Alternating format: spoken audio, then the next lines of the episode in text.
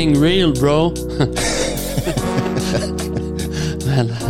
En direct de nos vacances, on est là. Ouais, ouais, on, on est quand même en forme, Ben oui. hein? Ça fait quand même 45 minutes, une heure qu'on est qu'on s'installe. On a bu sept cafés. Oui, on ça de café, euh, on a ouais. défait le monde, On a le refait. on l'a refait. Tabarouette. Fait que euh, on fera pas de podcast finalement. Un jour peut-être euh, dans les euh, ça sera des les docu les dossiers secrets du laboratoire d'idées. Hey, ça serait malade. On s'enregistre. On tu sais, le- Ouais, Avant, ouais. là, on, Non. aussitôt que tu rentres dans la maison, non, hein? Non. Non, non. Il y a des, hein. des choses qui passeraient pas. Je sais. je Nous autres, on a des opinions assez tranchées en dehors des ondes. On est des salauds. Non, non, c'est pas vrai. Non, non, non, Non, non, non. on dit vraies affaires. Bon, bon, Ouais. ça saigne. Ça, ouais. Mais sinon, euh, bienvenue au laboratoire d'idées, tout le monde. Édition vacances. Édition vacances. Édition les pieds sur la plage, les yeux dans l'eau. Et je, Mon rêve était rêve trop beau. Ouais. je le dis. C'est rock voisin. un beau sable blanc, là, tu sais. Oui. Tu sais, ouais, Avec une eau turquoise. ouais. Le soleil couchant Oui. sur le flot de la mer. La nudité de ton corps dans l'eau. Non, mais vous êtes toujours au laboratoire d'idées. Oui, oui, oui, non, c'est- non. c'est- Non, c'est les vacances, ça. Ouais, fait hein, ça, ça paraît. Ça paraît. Ça paraît. Sinon, ben, comme d'habitude, merci à nos parents qui nous ont mis au monde. ouais.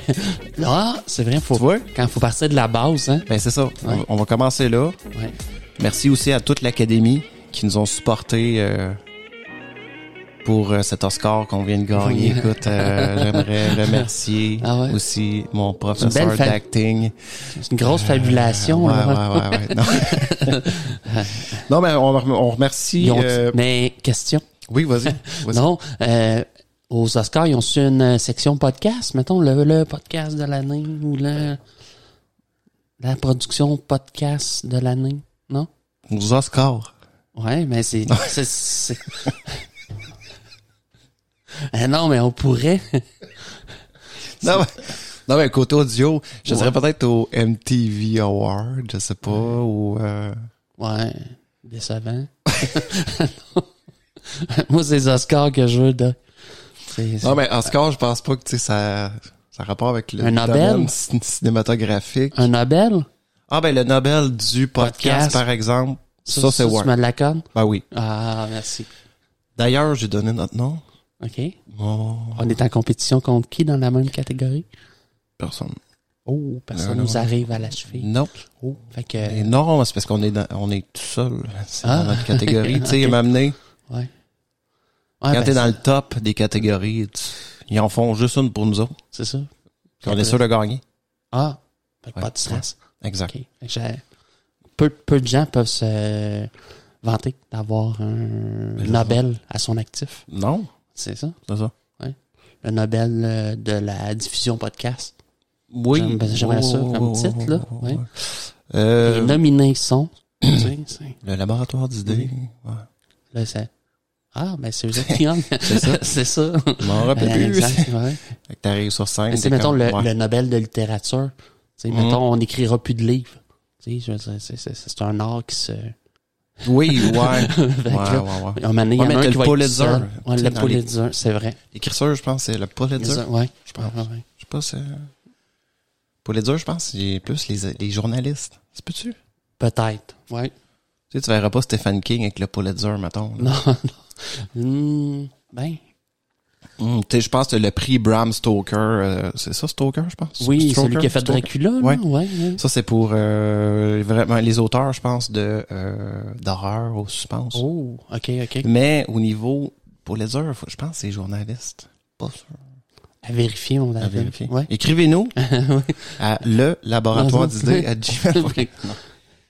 Ben sinon, on remercie tous nos amis de la France, vous êtes en feu encore, Ouais. tous nos amis de l'Europe, euh, fait chaud. Il fait chaud, puis je tiens à vous remercier particulièrement d'accrocher comme ça dans un podcast euh, québécois. On parle pas toujours bien. On a des écoute des mots sûrement, des... Mais, mais c'est, c'est spectaculaire que vous prenez le temps de vous écouter.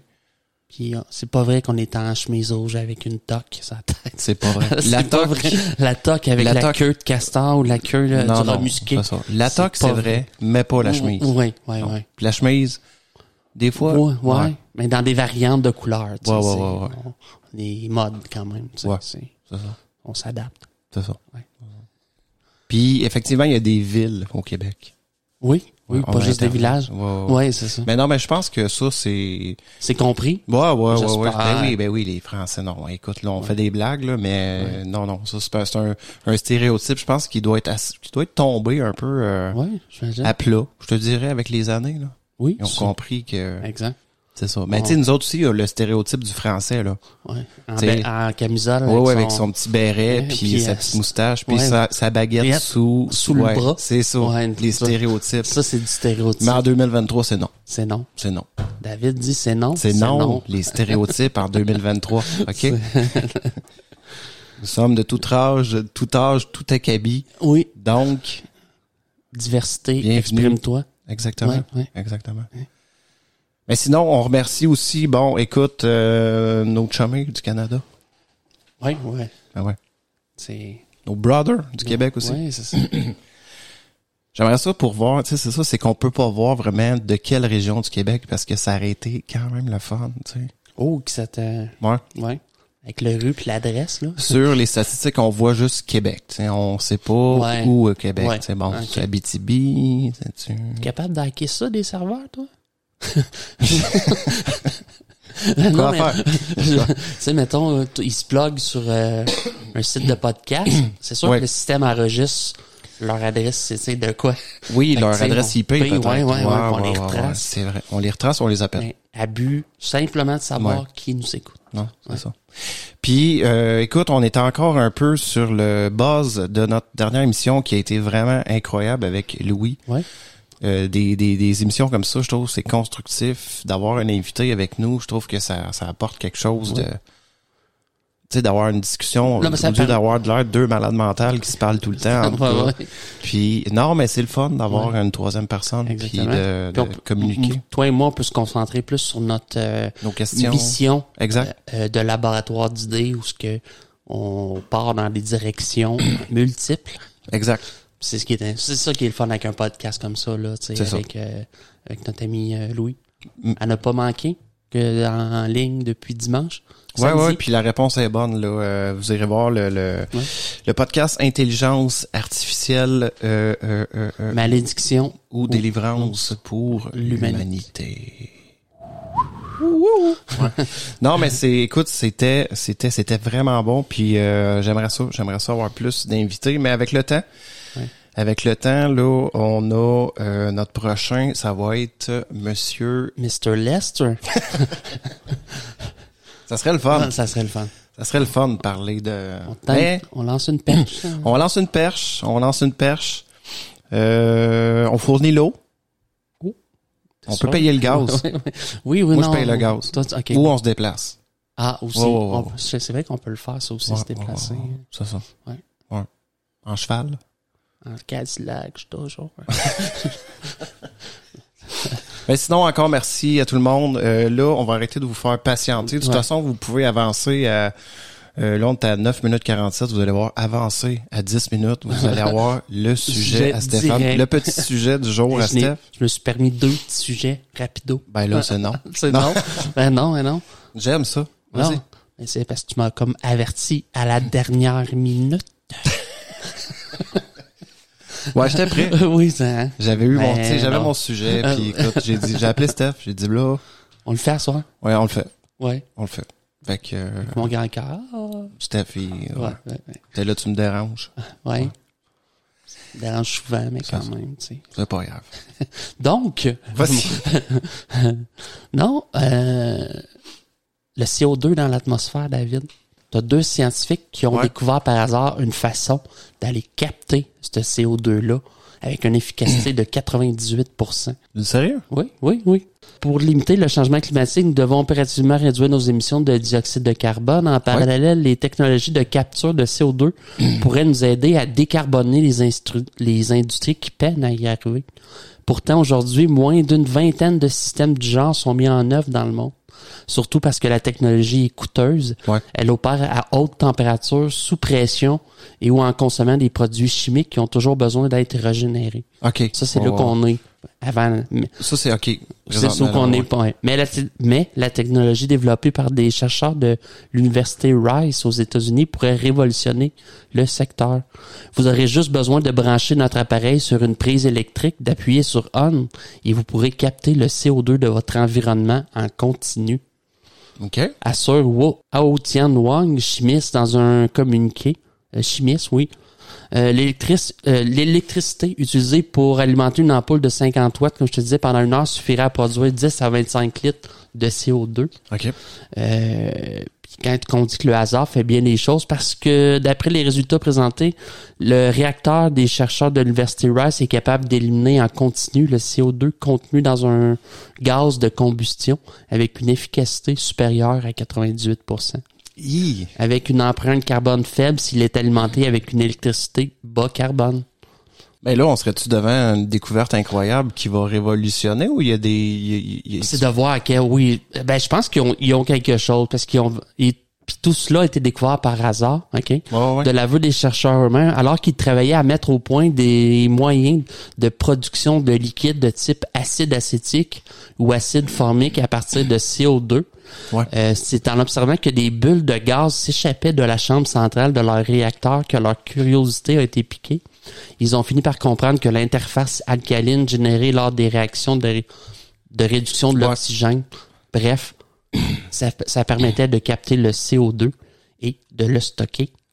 Oh. Fait que, euh, je sais pas à grande échelle à quel point, mais je pense que l'idée de base, c'est d'installer un système qui capte, tu sais, Qui capte, qui le stocke. Partout ce que ouais, t'as de la combustion qui dégage des qui dégage des gaz à effet de serre, tu plugues ça là, puis euh, la, la- ça, ça purifie les Le les- CO2. Oui, ça ben, ça purifie le nuage de fumée. Euh, OK. Puis ça le renvoie en quoi exactement? Ça, je pense- de sous forme, euh, je de- pense qu'ils le mettent sous pression, il devient liquide. Là, ouais, c'est ça. Est-ce que ce liquide-là est... On peut trouver quelque on peut certainement non, mais on peut certainement trouver quoi faire avec ce avec euh, mettons du euh, gaz carbonique liquide. OK. faut voir qu'est-ce qui est possible de faire avec Mhm. ça, mais ça permet de le retirer de l'atmosphère terrestre, donc. c'est- Oui, c'est un peu ouais, l'idée. ouais, là. ouais. C'est Ok.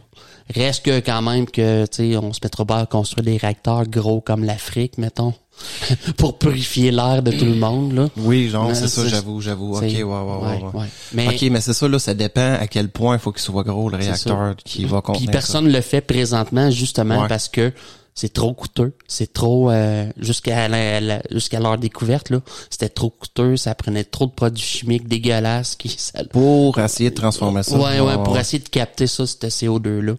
Mais euh, Puis là, avec cette euh, façon-là, ça serait à très bas coût. Très beaucoup. 10 à 25 litres avec euh, l'énergie nécessaire pour une ampoule de 100 watts, euh, de 50 watts pendant une heure. C'est l'énergie que ça prend. Wow.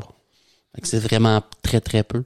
Ça serait euh, quasiment une révolution, là. Oui, oui, oui, c'est ça. Tu sais, je pense que le, le, le- c'est cher peut-être au début la, la machine comme telle, mais tabarouette, je pense que ça fait des miracles, là? Exact.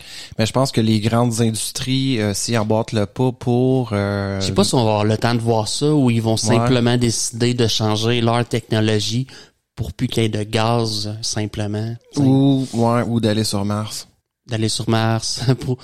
pour foutre le camp. Oui, ok. Ah oui, bon, oui. Mais Ouais. tu écoutez le- notre podcast, euh, l'intelligence artificielle, on, Oui. on risque d'avoir d'autres problèmes avant de avant d'aller sur Mars. là. C'est vrai, c'est vrai. Ouais. Rapido, tu te souviens-tu de la toxoplasmose, David? Je t'ai déjà parlé. Le petit verre que genre 60-70% des gens de la planète ont contracté. Puis euh, Oui. il se fixe sur Ouais. nos... je pense qu'il se fixe dans notre système, je pense, sur nos synapses ou Oui, sur nos, oui, oui, nos neurones. Ouais. Puis euh, il modifie notre comportement. Oui, c'est vrai, tu m'avais parlé de ça. Oui, mais là, ils en ont découvert un autre. Non. Oui, ces vers parasites qui manipulent l'esprit de leur hôte sont encore plus bizarres qu'on le pensait. Euh, tous les animaux euh, ont des cils, ok? C'est un peu comme des... Des cils vibratiles Des cils vibraciles, oui, exactement. des- ouais, ouais, ouais. Oui, oui. Euh, tous les animaux en ont, sauf les vers capillaires. Fait que euh, ces vers-là, là, c'est comme une- un cordon de... Un, un lacet de Oui, soulier ouais. de genre 30 cm, pas de poils, rien. Mhm. Puis, sa particularité, euh, oui, ils ont découvert que ce qui fait jusqu'ici leur répu- réputation, c'est que ces parasites ont l'étrange habitude de contrôler l'esprit de leur hôte. Ils peuvent le faire, euh, leur faire faire Wow. des choses qu'ils ne feraient pas autrement. Pour mieux comprendre comment les vers capillaires en sont arrivés là, des chercheurs ont séquencé le génome de ces spaghettis-là. Ouais, ouais, ouais. C'est ainsi qu'ils viennent de faire une découverte encore plus bizarre à leur sujet. Il leur manque environ 30% de gènes. What? que- oui, il y a un 30% de gènes absents Wow. de la structure autant des plantes que des animaux. Il, manque, il y a 30% de gènes absents. Euh, des gènes responsables du développement des cils, les structures ressemblant à des cheveux est présentes dans au moins certaines des cellules. Les queues de nos spermatozoïdes, par exemple. Ça veut dire des- que ces vers-là Ouais. vont se nourrir de ça, dans le fond? Il se fixe. Ils se fixent, exactement. Puis, euh, je pense qu'il le, en mode, il modifie le comportement Mhm. de l'autre. Fait que, mettons, ils vont y faire manger plus de Fait que ça vitamine C, mettons. tu sais. Oui, oui. D'après moi, il, il- en, en se liant à un autre, il est capable de faire, faire d'aller chercher ce qu'il a besoin pour survivre. Puis de, même de modifier son génome, Non, juste de modifier son comportement. son comportement, Oui, ok. c'est ça. Mais si tu prends le, mettons, le gé- le génome de tout, de tout animal dans le monde, Ouais. Euh, ils, ils ont un, eux autres, ces vers-là ont un 30% de gènes manquants. Ok, Qui ont pas. Le, verre. Oui, le ver en tant que tel. Mais, Oui. mais ça veut dire quoi exactement qu'il qu'il y ait un 30% Que- en moins? Ça veut dire que c'est assez exceptionnel qu'il ait réussi à passer À le, survivre. à survivre, oui. Ah, ok, c'est ça, wow, ça. ça date vraiment probablement de très longtemps. Puis je sais pas, il y a une branche dans l'évolution que ces vers-là, étant donné qu'ils se fixaient sur leur hôte, on- il n'y avait pas besoin de certains ce gènes. 30% oui, là. ils n'ont pas besoin. Puis ils ont réussi à survivre avec le temps quand même. Ok. Ben, ça serait étonnant de voir, mettons, est-ce que les autres parasites ont un espèce de euh, déficit comme ça dans leur génome aussi, ou c'est juste vraiment Euh, particularité de ce type de verre-là que parasite. Est-ce que c'est euh, toutes les sortes de parasites non, dans ce type-là? qui- non, Oh non, non, c'est vraiment non, c'est ça. particulier à lui. Là. Les chercheurs soulignent aussi que le fait que la caractéristique soit présente Ouais. ou absente, c'est selon, aussi bien chez les vers d'eau douce que chez ceux d'eau salée, montre que le changement évolutif a dû se produire dans un passé lointain. Mais pour quelle raison? Les chercheurs l'ignorent encore. Ils remarquent pour l'heure simplement que les parasites, de manière générale, manquent de nombreux gènes. Le résultat, sans doute, de leur dépendance à leur hôte. Les travaux sur les génomes d'autres parasites contrôleurs d'esprit pourraient toutefois aider à démêler les fils du mystère. Oh, Steph, il punch ça, fil, un fil spaghetti, lacet. Ouais. J'ai aimé ça. Hein? T'as pas perdu le fil? Non. oh, oui, t'es. Mais c'est quand même étonnant. C'est, mais il- ça fait quasiment penser à un film d'horreur, là, tu sais, un peu qui contrôle son hôte. euh, ouf. On va les laisser évoluer. Peut-être qu'ils vont nous faire faire des meurtres. On va être des zombies, tu sais, assoiffés de sang à cause de ça. Mais pour l'instant, Oh. je sais pas si, en se liant à nous autres, qu'est-ce qui nous fait faire de différent. Hmm. Et tu te mets à manger du gazon. Non, c'est ça. Puis même l'autre sorte de, de, de, de- toxoplasmose. Ouais, lui, il créait pas justement un peu d'agressivité puis de changement de comportement oui, ou c'était c'était peu notable. C'était peu notable, je pense. Que, Ouais, ouais, ouais. C'est un verre que... C'est un parasite que tout le monde a, ou À peu presque. près, à peu près. Exact, puis qui vit juste là, bon, euh, quasiment en symbiose avec l'être humain. Là. Oui, oui, oui, oui. Ouais, en ouais. parasite avec l'être humain. Oui, parasite. oui. Ouais, non, c'est sûr, mais Non, en mais- même temps, c'est pas, tu sais, il va pas achever son son son hôte. Non. là. Non, ça. Non. Mais t'imagines-tu? Ouais. On en a connu une coupe de même. Non, mais tu sais, il file pas, moi, te mettre un spaghetti. Ouais, j'étais bien un Tu sais, spaghetti. Non, mais c'est le, le traitement euh, en santé mentale, mettons.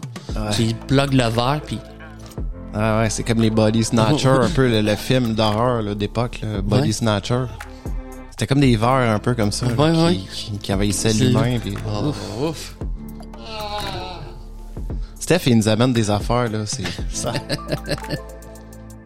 bon, on revient-tu après ça, mon Steph? On revient après. On essaye. Ouais.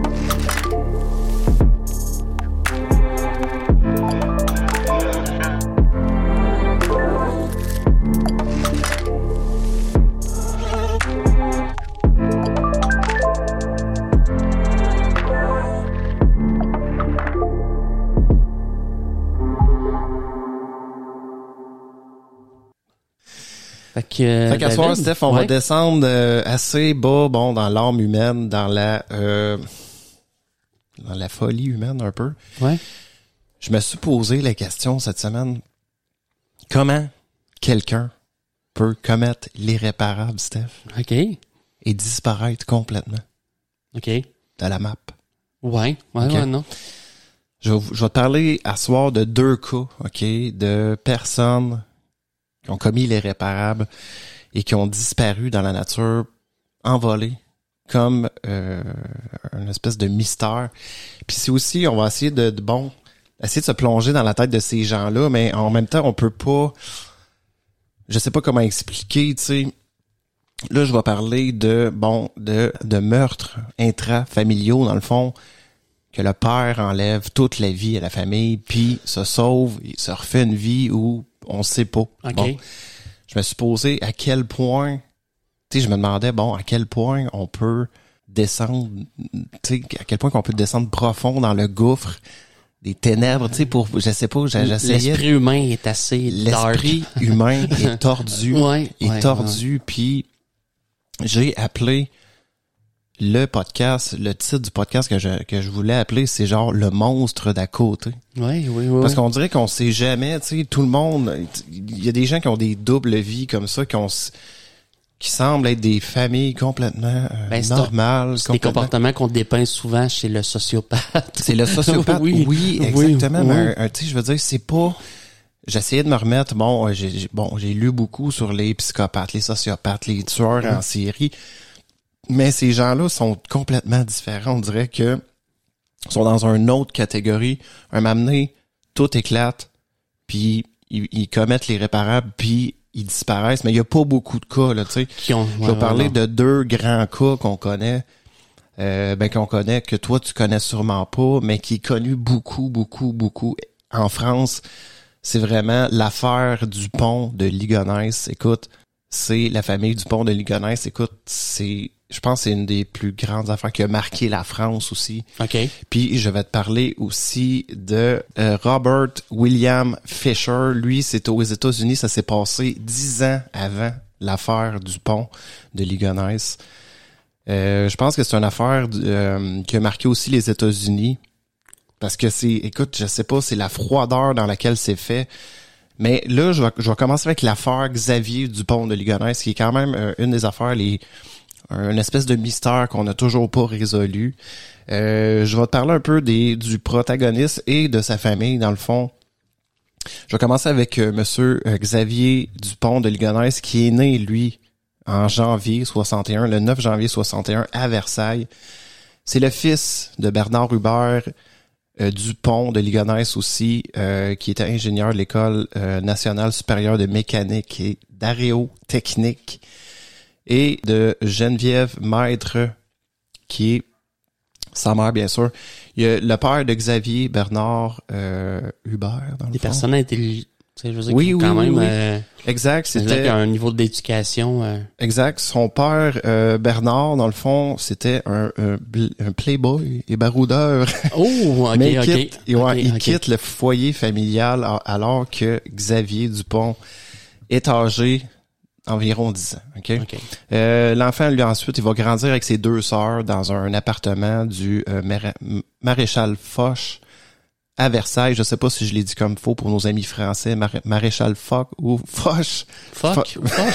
F-O-C-H? F-O-C-H, Désolé. Fuck. Ouais, nous autres, on, on connaît pas toute la France.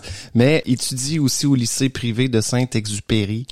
Euh, sa mère aussi, Geneviève, fonde en 1960 le groupe de prière Philadelphie ou le Jardin, ça s'appelle, un mouvement à caractère sectaire fondé sur l'Apocalypse, mon Steph, Oh. puis implanté entre Versailles puis euh, le nord de la Bretagne, ok? Qui est par la suite aussi dirigé par Christine, qui va être la sœur de Xavier Dupont de Ligonnès. Ça sent Et- la, la pomme qui tombe pas loin de l'arbre.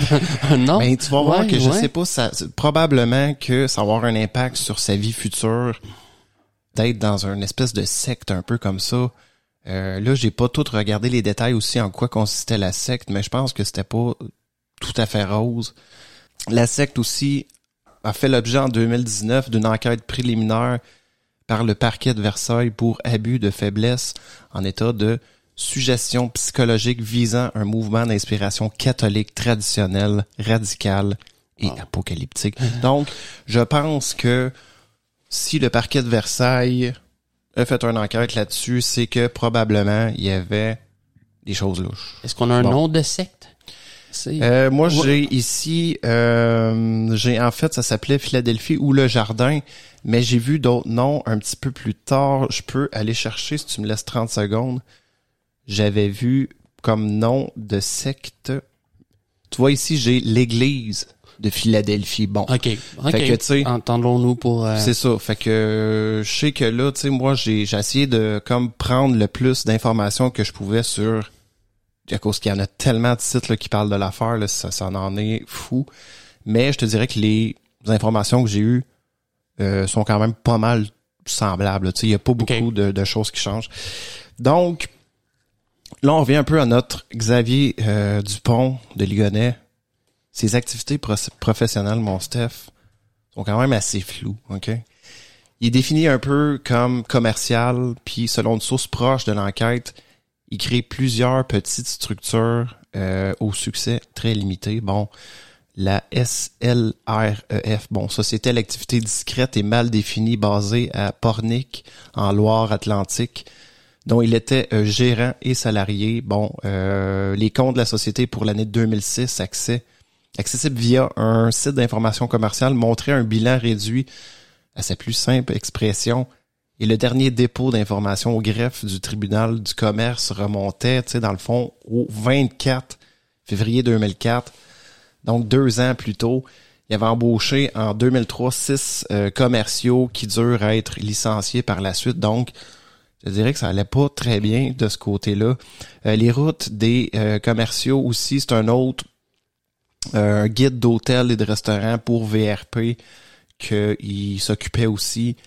Euh, la carte cristal, bon, la carte cristal, c'était comme euh, un autre, un projet de système de fidélisation de clientèle pour les restaurants. Donc, ensuite, euh, une fédération française des euh, commerciaux également basée, bon, euh, sur la rue Robert Schumann, qui est la fameuse rue euh, où restait la famille Dupont de Ligonnès, qui avait pour but de centraliser les informations nécessaires aux professionnels de la formation commerciale, quel que soit leur statut.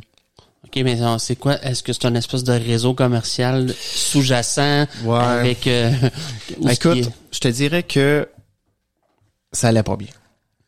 Tu sais, euh, euh, il s'est peu à peu, il a monté un peu des, des, des espèces de petites sociétés comme ça, qui a des projets qu'il a essayé, puis ça marchait pas. OK. Je te dis, ça marchait pas, puis peu à peu, il s'endettait de plus en plus. Puis euh, sa vie va ressembler un peu, peu à peu, sa vie va ressembler à une pyramide de Ponzi, ok? Ouais.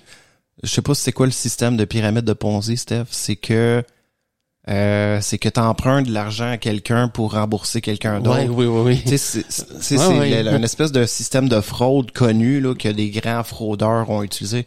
Mais sa vie va ressembler à ça un peu. C'est peu à peu.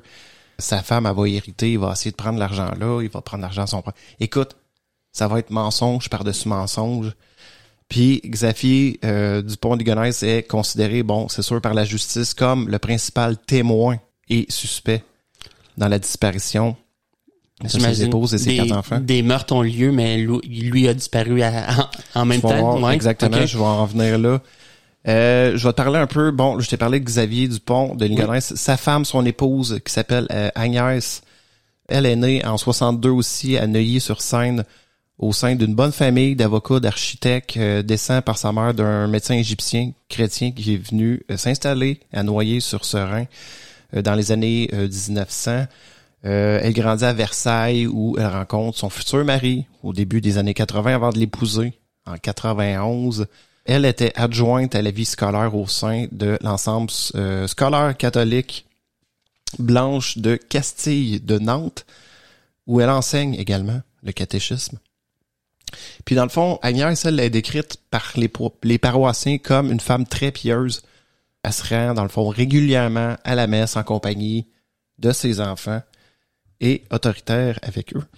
en 2004, euh, sept ans avant le drame, euh, elle s'était confiée longuement sur le docteur, euh, sur le forum, excuse-moi, Doctissimo, témoignant des, des difficultés que connaissait le couple. Agnès avait Une très- 48 ans.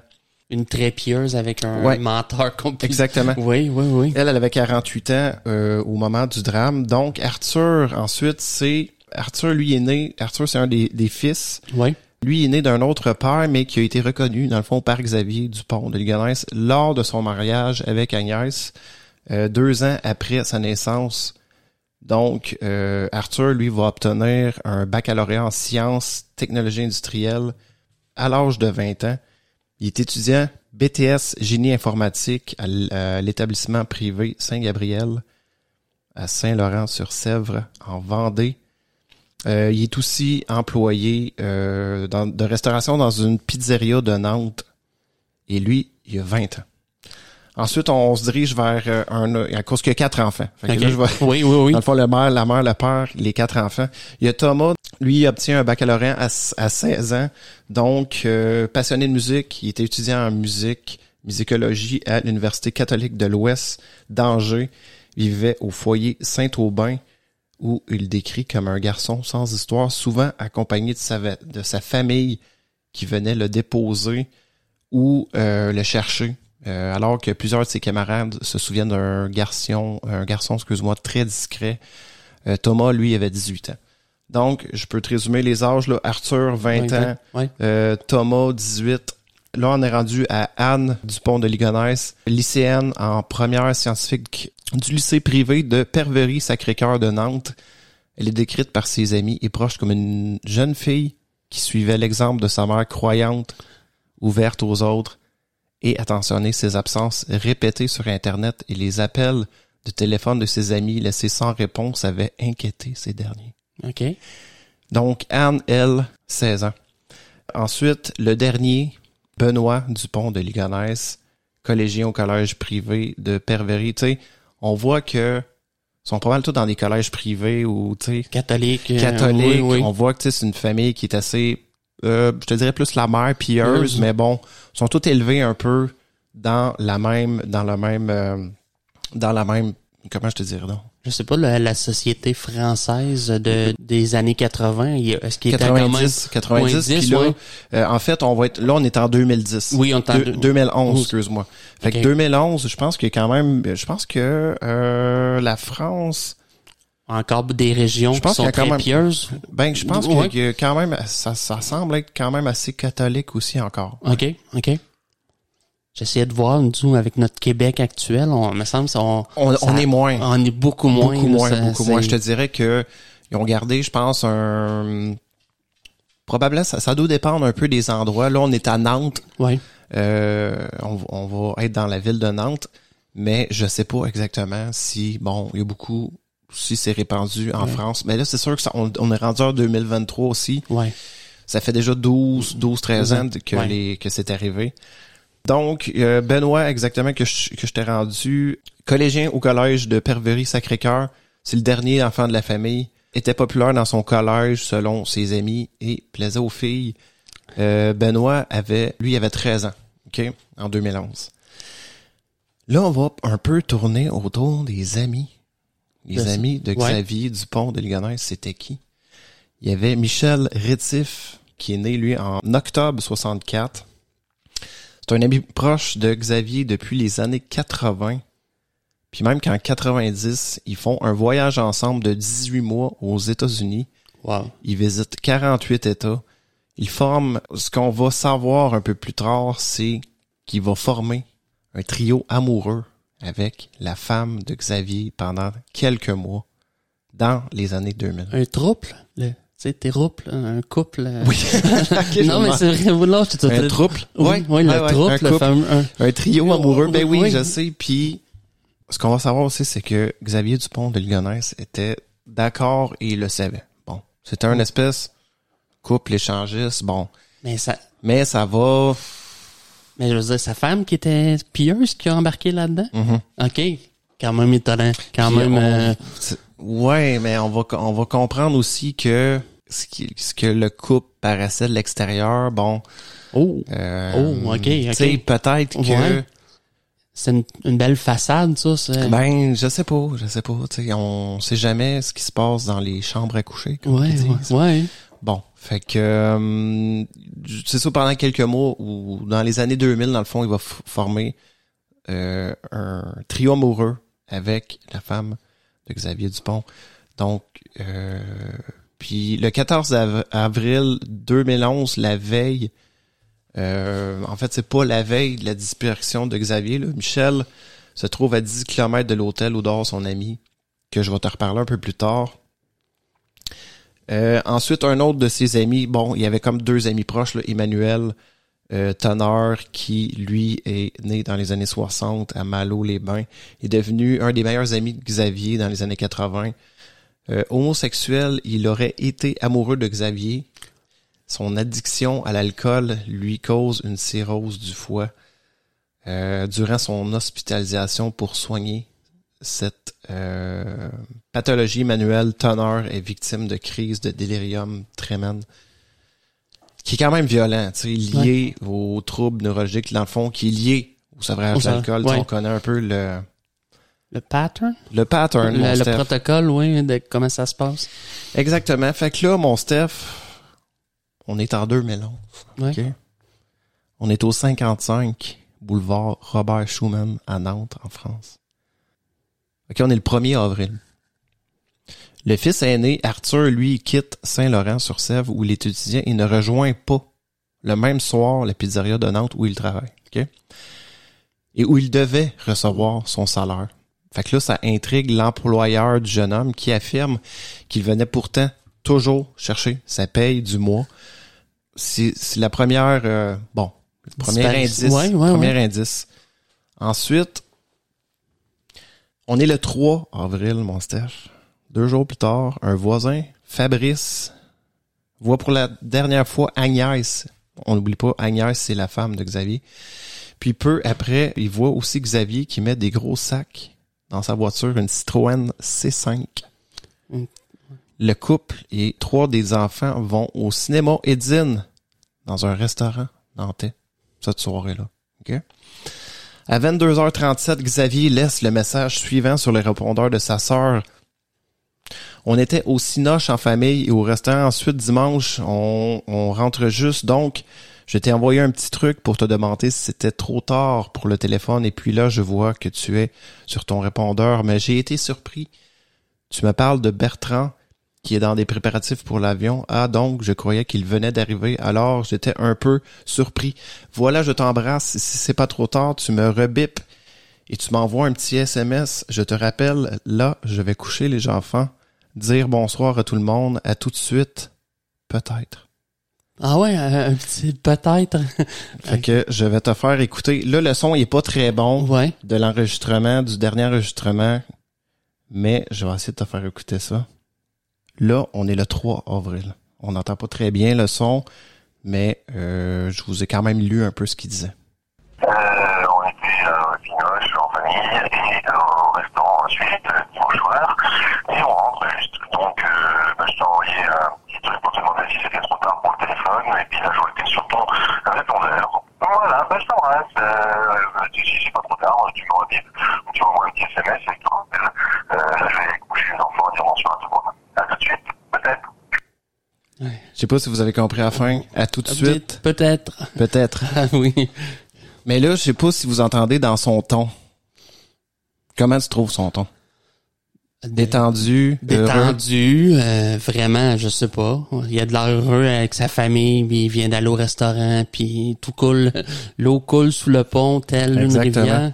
Là, on était le 3, 22h37, dernier message de Xavier Dupont de Ligonnès. On est rendu le lundi, le 4 avril 2011.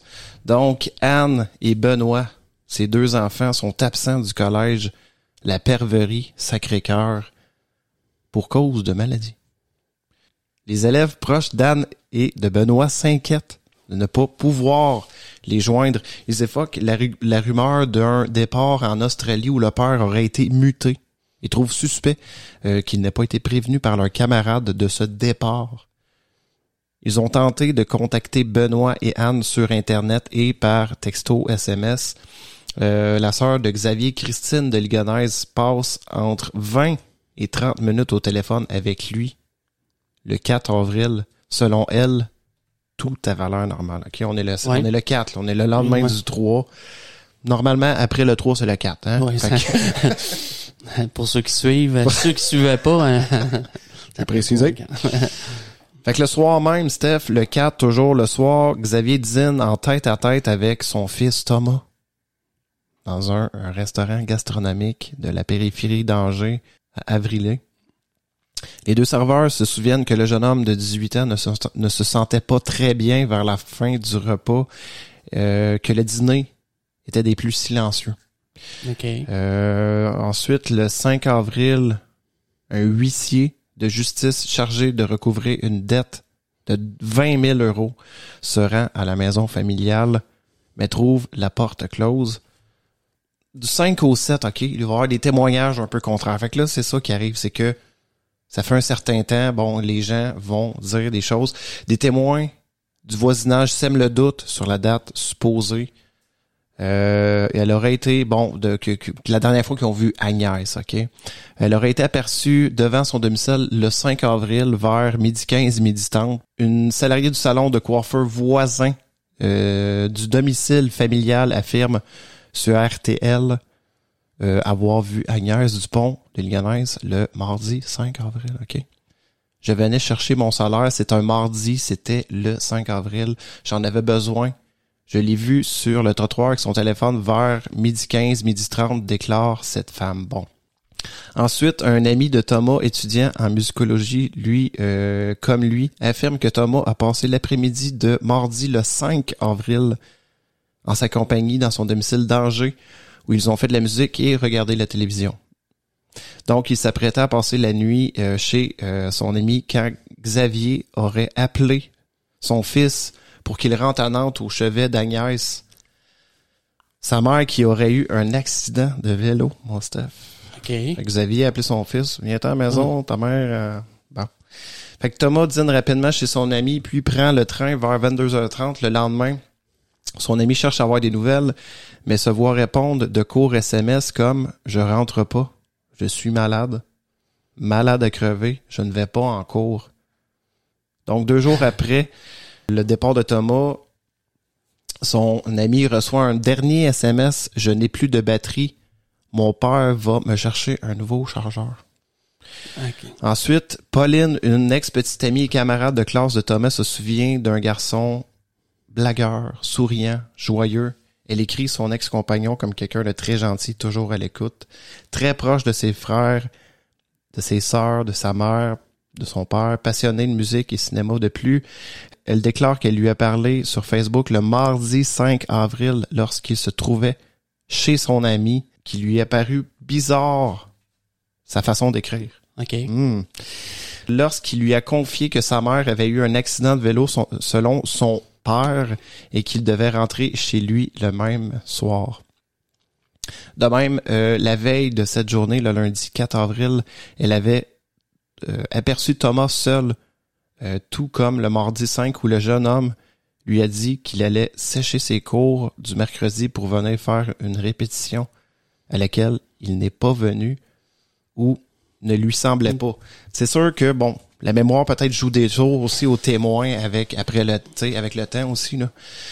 Mais on voit que Peu à peu, les gens disparaissent. peu à oui. peu la famille en très peu de jours soit sont malades, Ouais. soit disparaissent, soit envoient des textos, des SMS, s'absentent. Sauf que personne peut comme mettre ça tout en commun puis se dire, tu sais, je sais, mettons, il y a un, un des fils qui est malade, euh, sa, blonde s'en rend compte, euh, C'est ça, là, peu à peu, on va se rendre compte, mais ça va prendre quand même du temps. Tu vas voir que c'est quand même pas, ça s'est pas fait du jour au lendemain. OK, bon, faut qu'on aille voir qu- qu'est-ce qui est arrivé. Qui a joué en- sûrement en faveur de, Ben, tu, tu, tu. Xavier. Exactement. Ouais. Donc, la petite amie d'Arthur, inquiète de ne pas avoir eu des nouvelles de son compagnon, vient le mercredi, le 6 avril, OK? Euh, frapper à la porte de la maison familiale des Dupont de Ligonnès où une lumière éclaire encore le premier étage. Mais les deux labradors de la famille n'aboyaient pas à ce moment-là. OK. Cette même semaine, des voisins entendent les chiens de la famille hurler deux nuits durant, puis plus rien. Oh, il a passé les deux chiens aussi. C'est ce qu'on va voir, Ah, mon Steph. OK. Le 7 avril, Xavier Dupont de Ligonnès aurait été vu faisant plusieurs allers-retours et transportant de gros sacs et cabas à sa voiture Citroën C5, on en avait parlé un petit Ouais. peu tantôt. Une voisine affirme avoir également parlé avec Agnès ce même jour, le 7. Donc elle, elle déclare le 7 avril, j'ai vu Agnès promener son chien. On a parlé un peu, puis j'ai écourté car j'avais un rendez-vous impératif. Là, on va parler plus de traces, OK? Le 8 avril, c'est un peu les derniers signes de Xavier à Nantes. Xavier communique sur le forum catholique cité catholique.org. D'après le procureur de la République, il s'est connecté pour la dernière fois le 8 avril à partir de l'adresse IP du domicile nantais de la famille. Ouais. Il envoie un courriel à son beau-frère, euh, dans le fond, l'époux de Christine, sa sœur. Tout va bien, Bertrand. Tu auras bientôt des nouvelles plus longues par Christine. À plus, amicalement, Xavier. Donc, un message destiné à la mère et à la sœur de Xavier est adressé depuis l'adresse IP aussi de la maison à la suite de la révélation de cette information par RTL et Le Figaro le 7 mai. L'avocat de la famille de Stéphane Goldstein déclare Elle est partie de son adresse IP, dans- là je parle du message, là. Ouais. elle est partie de son adresse IP, mais n'a-t-elle pas été écrite sous la contrainte? Soit Xavier s'est tué, soit il a été assassiné. Bon. Ça, c'est ce qu'on sait du 8 avril. OK. Le 11 avril, le collège de Perverie, euh, dans le fond, le collège où que Anne allait et Benoît, ses enfants, Oui. euh, ils, reçoivent une lettre signée de la main de Xavier indiquant que bon, euh, les enfants quittent l'établissement puis partent en Australie du fait d'une mutation professionnelle. OK, genre que je t'ai dit tantôt. ouais. oui. L'établissement catholique Blanche de Castille reçoit une lettre de démission signée de la main d'Agnès, la mère, évoquant également cette mutation. Le directeur ne parvient pas à, re- à la rejoindre par téléphone, ce qui est quand, tu Ouais. tu sais, quand tu donnes une démission, moi, ça, tu Tu te présentes en... te Oui, présentes oui, oui, ou- c'est- non, mais ben, tu tu vois que c'est tu c'est de plus en plus louche, de plus en plus bon. Tu sais, ça colle pas. Il y a, tout colle pas, là. Tout marche pas dans cette histoire-là. Une lettre dactylographiée non signée datée euh, du 11 avril, la date peut avoir été, bon, ajoutée et destinée à ses proches et relevée par la presse. Le 5 mai, dans cette lettre, Xavier explique qu'après qu'il ait travaillé en secret pour la DEA, Wow, OK, OK, OK. L'ensemble de la famille a dû être exfiltré vers les États-Unis dans le cadre d'un programme de protection des témoins et que personne ne pourra les rejoindre durant plusieurs années. OK, OK. C'était fort, là. C'est un, tant qu'à tenter le tout pour le tout,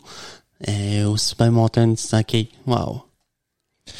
Il explique que toute la famille sera contrainte de vivre sous une fausse identité financée par le gouvernement des États-Unis et résidera dans un endroit où il fait chaud la plupart du temps, où il y a de la bonne musique.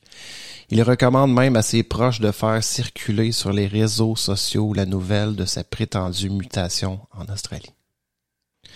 Donc, ce qu'on sait aussi dans l'enquête, c'est que Xavier passe la nuit du 11 et 12 avril à l'hôtel première classe de Blagnac, près de Toulouse, puis il va régler par carte, par carte bancaire, puis il repart avec sa fameuse Citroën C5. Là, euh, à ce moment-là, on n'a pas de corps, on n'a pas de... On est encore le 11, là. Oui, oui, là, oui, les, oui. les choses que je commence à dire, c'est, c'est, qu'on va savoir ça dans l'enquête. OK, OK. Fait que là, les autres traces de Xavier Dupont de Ligonnès, c'est qu'on sait qu'il va passer la nuit du 12 au 13 avril à l'auberge de Cassagne sur la commune de Pontet à euh, Vau- Vaucluse sous la fausse identité de monsieur Xavier Laurent et va payer encore par carte bancaire. C'est quand même, tu sais, je trouve ça quand même drôle que quelqu'un qui fuit paye par carte bancaire, mais bon. Ben, euh, probablement que s'il y avait son, il y a son scénario en tête. Puis je sais pas, tu sais, à un point, j'imagine que peu importe ce que tu fais, ça fait juste compliquer l'affaire, ça fait juste amener plus de questions. exact. C'est, ça doit être le- le- l'objet, le but de, C'est ça.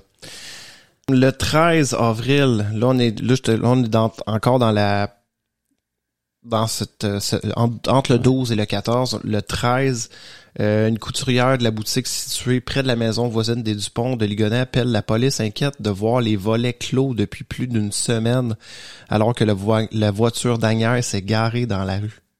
Les policiers font appel à un serrurier et constatent que la maison a été partiellement vidée et nettoyée. OK. Ça, c'est le 13 avril. Le 14 avril, trace de Xavier qui retire 30 euros à un distributeur automatique de billets à euh, Roquebrune sur les Ardennes. Euh, le soir, il dort dans l'hôtel Formule 1 de cette même commune où il est enregistré par une caméra de vidéosurveillance. OK. Le lendemain, Xavier quitte l'hôtel et abandonne son véhicule à une trentaine de kilomètres de euh, Roquebrune sur les sur Arguen, excuse-moi. Colette de Rome disparaît de sa villa de l'orgue euh, de façon mystérieuse, sans prendre son véhicule ni ses clés. Son corps est retrouvé quelques euh, temps plus tard.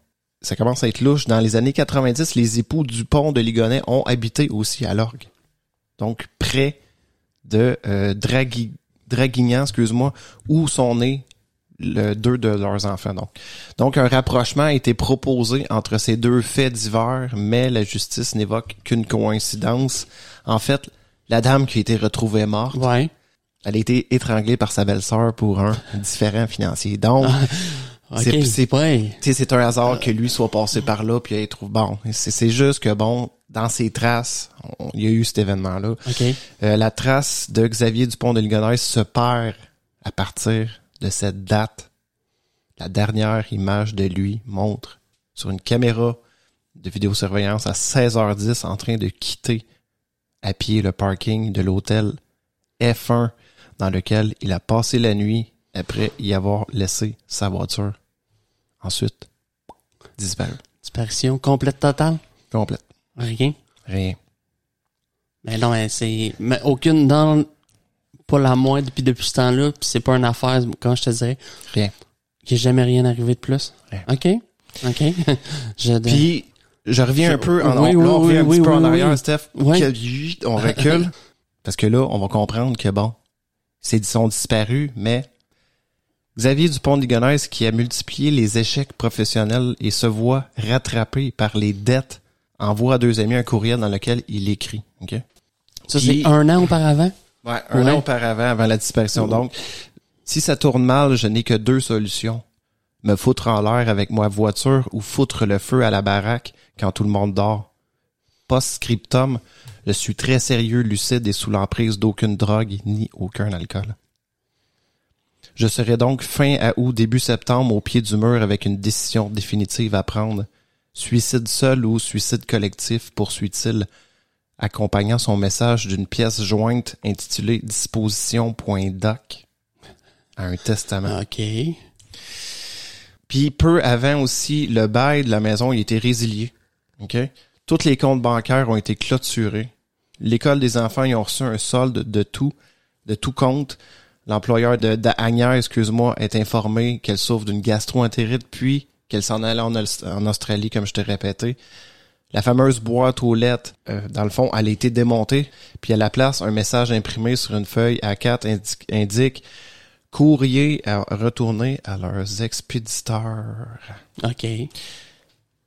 Toujours un peu avant, mars 2011, mon Steph. Un mois avant, Xavier Dupont de Ligonnès achète un silencieux et des cartouches de carabine. Le 12 mars 2011 dans une armurerie de Nantes. Il s'inscrit ensuite au stand national de tir de Charles de Jamonnière à la Jonelière au nord de Nantes où il est allé euh, à quatre séances entre le 26 mars et le 1er avril. Il avait obtenu sa licence euh, le 2 février, qui était un mois avant. Ses enfants Thomas et Benoît avaient commencé aussi euh, l'initiation, auraient dû également y aller.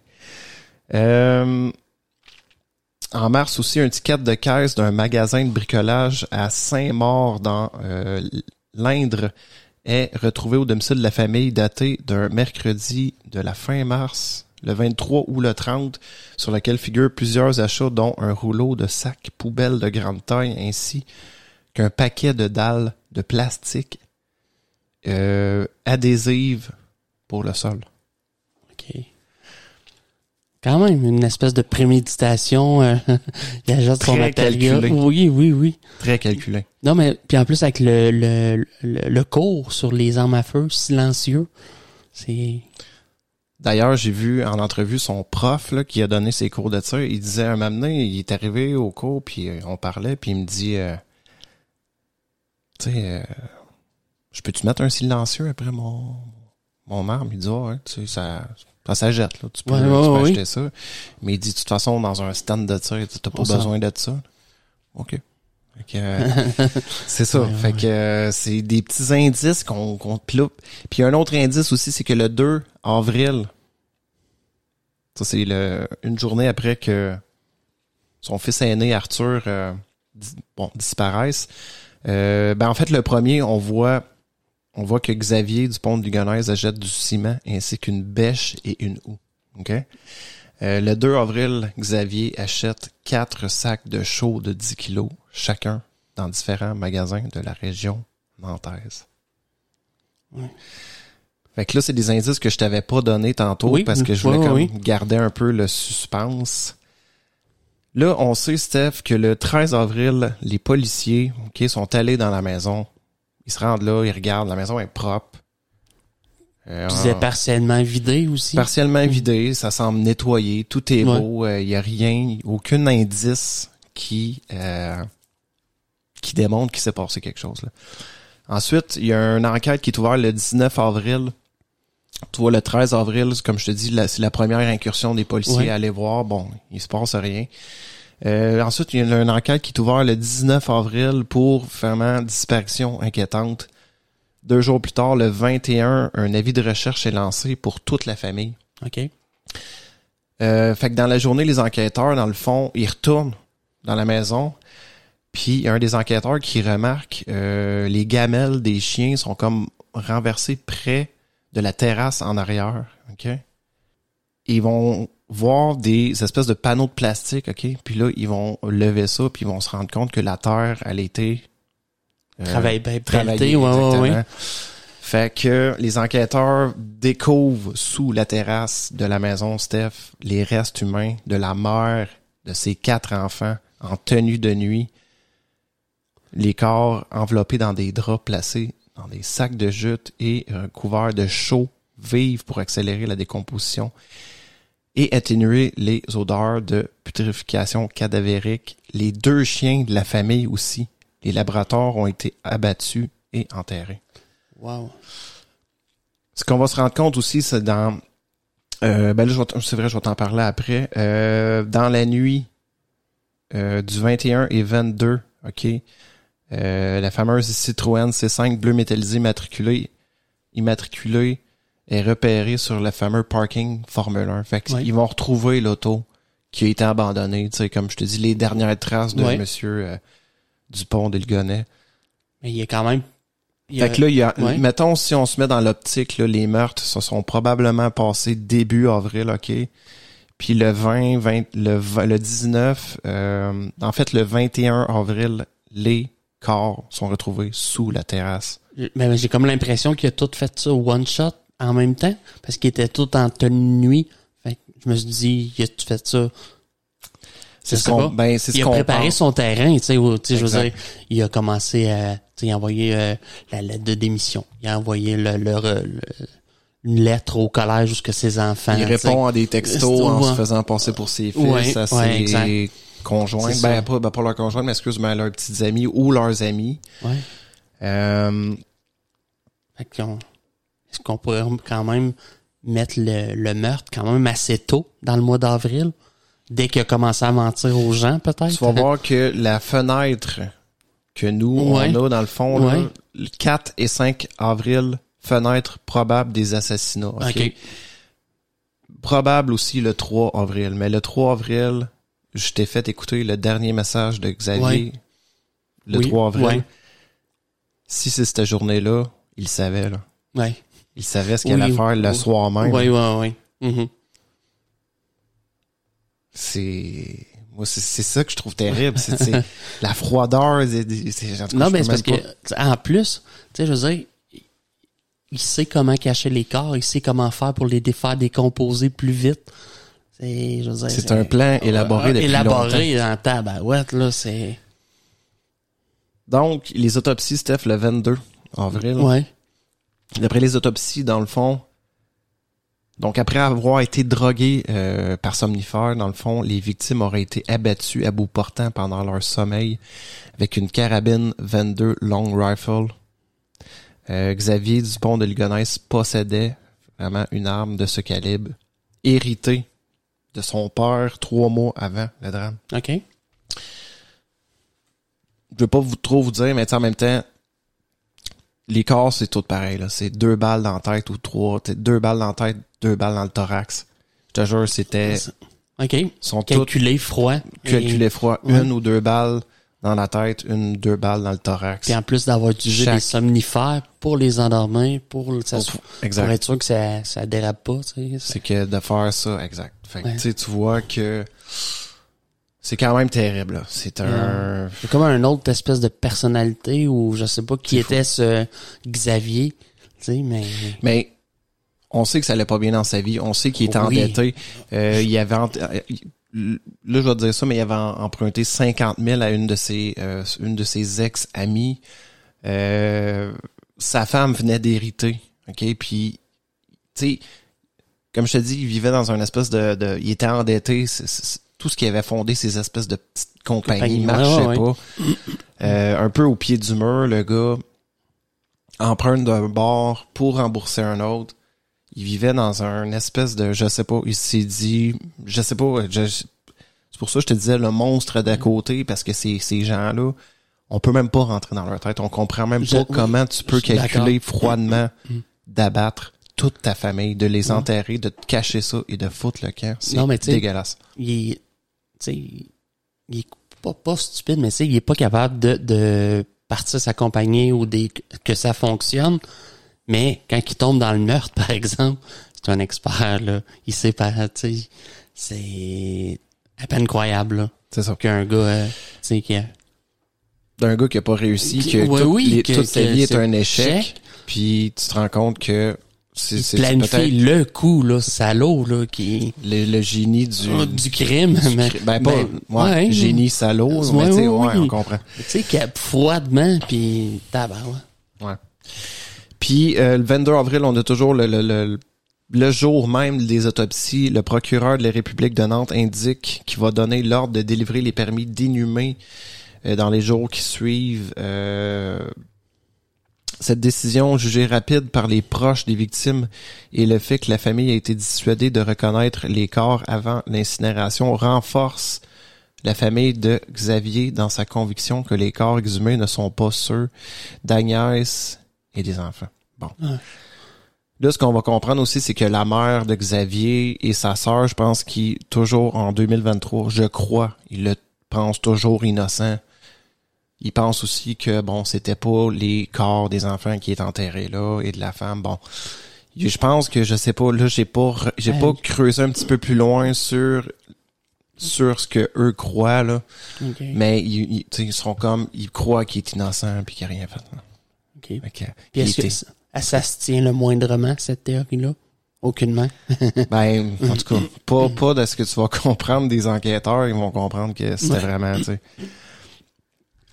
Euh, c'est sûr qu'après ça, bon, euh, un mandat de recherche international est délivré, bon, à l'encontre de Xavier de Lingonès pour qu'il soit attendu à titre de témoin dans le cadre d'une information judiciaire contre X pour assassinat, c'est sûr.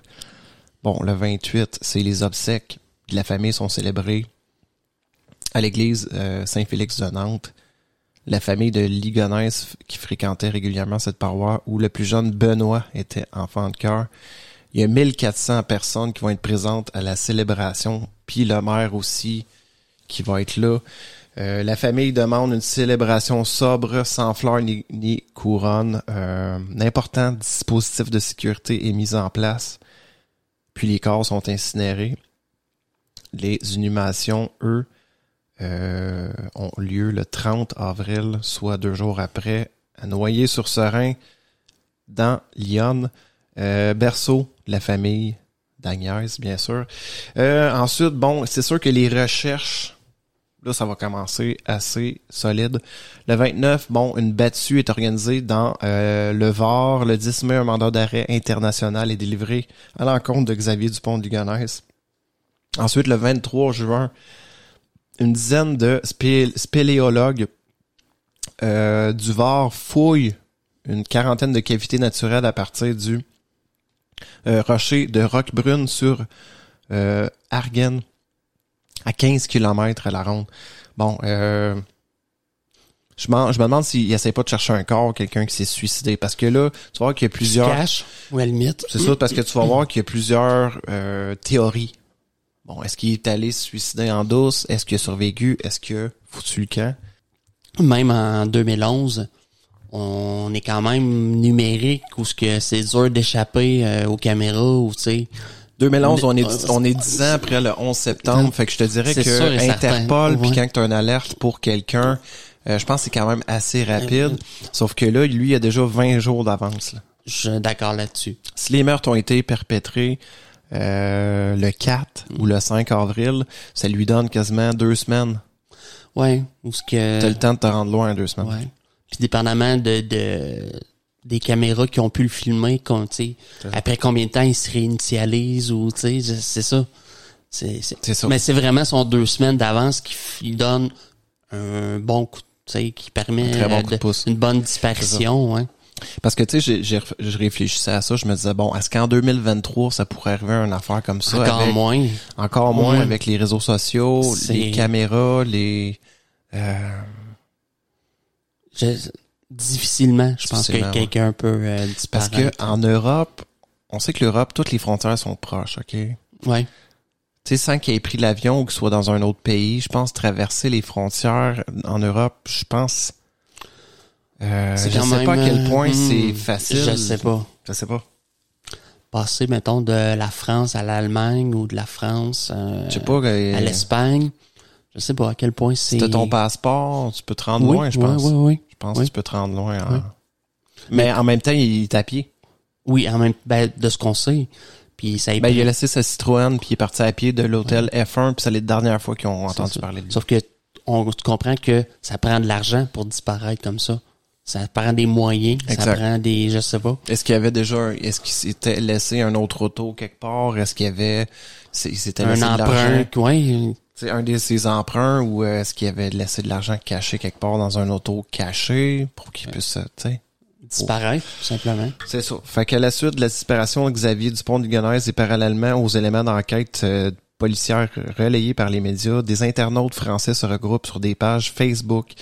Euh, ils tentent de manière collaborative de découvrir et remonter la moindre trace numérique laissée sur le web par Agnès et Xavier.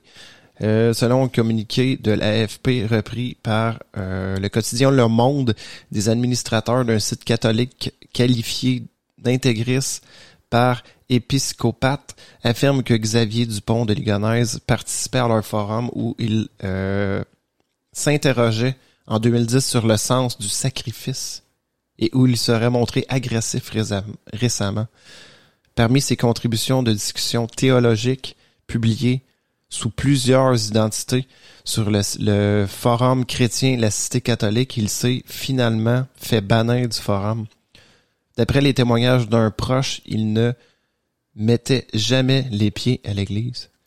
Une étude publiée par Bernard Blandre dans Mouvement religieux et ensuite mise en ligne sur Internet affirme que si il est le meurtrier, il n'a probablement pas agi pour des motifs religieux. Je pense pas, mon Non, non plus. pour des motifs que... C'est ça. Moi, je pense pas, là. Tu sais, je, me semble, je... Moi, je le vois comme quelqu'un de désespéré qui veut juste changer de vie. Moi, c'est le même que je le, je le vois, là. Ouais. Mais est-ce que... Non, tu sais, j'imagine, je veux changer de vie. Je pense que peut-être j'essaie de le faire, mais sans tuer tout le monde. tu sais, qu'est-ce que ça vient... Tu sais, pourquoi il a pris la décision, j'abats toute ma famille? C'est ça. Puis, c'est un point intéressant qu'on va parler parce qu'il est, il est, dans, euh, il est dans théorie. Là. Ouais. Tu sais, si tu veux, si, le monde dit, ah, il est sûrement parti puis il s'est suicidé quelque part. Bon. Ouais. Si tu fais ça, ton first, ton corps va être retrouvé, à moins que tu te suicides dans un endroit vraiment reclus, impossible à puis si t'aurais voulu te suicider, je pense que t'aurais tué ta famille, tu te serais suicidé ensuite. Tu sais, mettons. Ouais, exact. Tu la plupart des, des meurtres euh, familiaux comme ça, c'est fini souvent comme ça, là. Le père ben tue les enfants, tue sa femme, puis il suicide. Bon, souvent, là. Ouais, ouais, ouais. Fait que l'enquête qui dure depuis 2011 a donné lieu à plus de 900 signalements. Euh, oh. Il y a des recherches qui sont euh, toutes révélées de fausses pistes. En 2023, toutes les pistes restent ouvertes. La police judiciaire de Nantes continuera l'enquête tant qu'aucun euh, nouvel élément ne sera apporté. Xavier Dupont de Ligonnès reste sous le coup d'un mandat d'arrêt international, c'est sûr. Euh, l'affaire continue de susciter l'intérêt du public, même à l'étranger. Donc, euh, on va parler un peu d'amis. Avant sa disparition, Xavier Dupont de Ligonnès a cherché à reprendre contact avec plusieurs de ses anciennes amies, eux. Euh, la police judiciaire de Nantes, sous euh, l'instruction du juge Robert Chalian, a recherché pendant près de deux ans une femme de nationalité allemande, Claudia, que Xavier Dupont de Ligonnès a failli épouser au début des années 80, avec qui il avait gardé le contact. il parle notamment un an avant le crime d'en finir dans une lettre à une de ses maîtresses qui s'appelait Catherine. Fait que tu vois déjà même un an avant, il parlait d'en finir. Ouais. Euh, le 27 février 2013, là, on est deux ans après, la police allemande a prévu de lancer un appel à témoins dans l'émission euh, de télévision sur la chaîne publique ZDF pour retrouver la fameuse Claudia qui euh, bon, que, que Xavier Dupont de Ligonnès entretenait, dans le fond, une pas une relation, mais je pense une ancienne amitié. Euh, appel à témoins euh, abandonné lorsque la partie civile, la sœur et le beau-frère de Xavier Dupont de Ligonnès ont fait remarquer que le dossier d'instruction contenait ses coordonnées. Merde. Elle est entendue par les enquêteurs le 16 avril 2013, mais son témoignage n'a rien apporté au dossier selon la procureure de République, Brigitte Lamy. Donc, même si on retrouvait cette fille-là, bon, euh, on se rend compte que euh, elle, je pense, à rien apporté de nouveau. Ensuite, il y a la fameuse piste américaine, mon Steph. Euh, en 90, tu sais, Xavier de, Dupont de Ligonnès séjourne 18 mois aux États-Unis en faisant un périple en voiture avec son fameux ami Michel, Michel Rétif. 48 États visités. C'est ça, tout le long de la, la, de la route 66. Donc, en 98 aussi, euh, huit ans plus tard, il repart outre-Atlantique pendant six mois seul pour évaluer la faisabilité d'une création d'entreprise d'un déménagement familial aussi qu'il voulait faire. En 2002, il amène son épouse puis ses enfants en Amérique du Nord. Il voyage pendant neuf mois en camping-cart. Euh, leur pérégrination s'achève à Miami, en Floride. Sur place, avec l'aide d'un ami, il crée une entreprise reprenant le même concept que la route des commerciaux. Ok, c'est qu'on a. Un peu ce que lui- oui, oui. Exactement.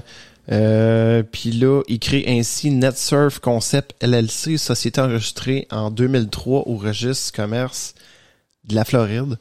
À cette occasion, il s'est fait conseiller par Gérard Corona, expatrié français dirigeant de l'entreprise Strategy Netcom fondée en 98. Ce dernier s'est spécialisé dans l'aide des étrangers dans leurs démarches administratives et légales sur le sol américain. Euh, il propose également à ses clients d'ouvrir des comptes bancaires à l'étranger et d'obtenir des cartes de paiement anonymes leur permettant de retirer de l'argent dans le monde entier sans laisser aucune trace. Donc, Xavier Dupont de Lig- Ligonnès aurait pu utiliser peut-être ce genre de service Oui, oui, oui, je comprends. pour disparaître. Oui. Fait que ça, c'est un des points. Euh, recherche dans euh, le massif des morts euh, morts. Euh, le 9 avril 2013, une mission, euh, une mission, excuse-moi, de repérage est effectuée afin de retrouver le corps de Xavier Dupont de Ligonnès, préfigurant des recherches plus importantes. Les enquêteurs assistés de spélo- spéléologues fouillent encore euh, les anciennes mines de plomb de Pic-Martin, de Canet de Mort. Euh, c'est à cet endroit que les corps des victimes de la tuerie d'Oriol furent découverts.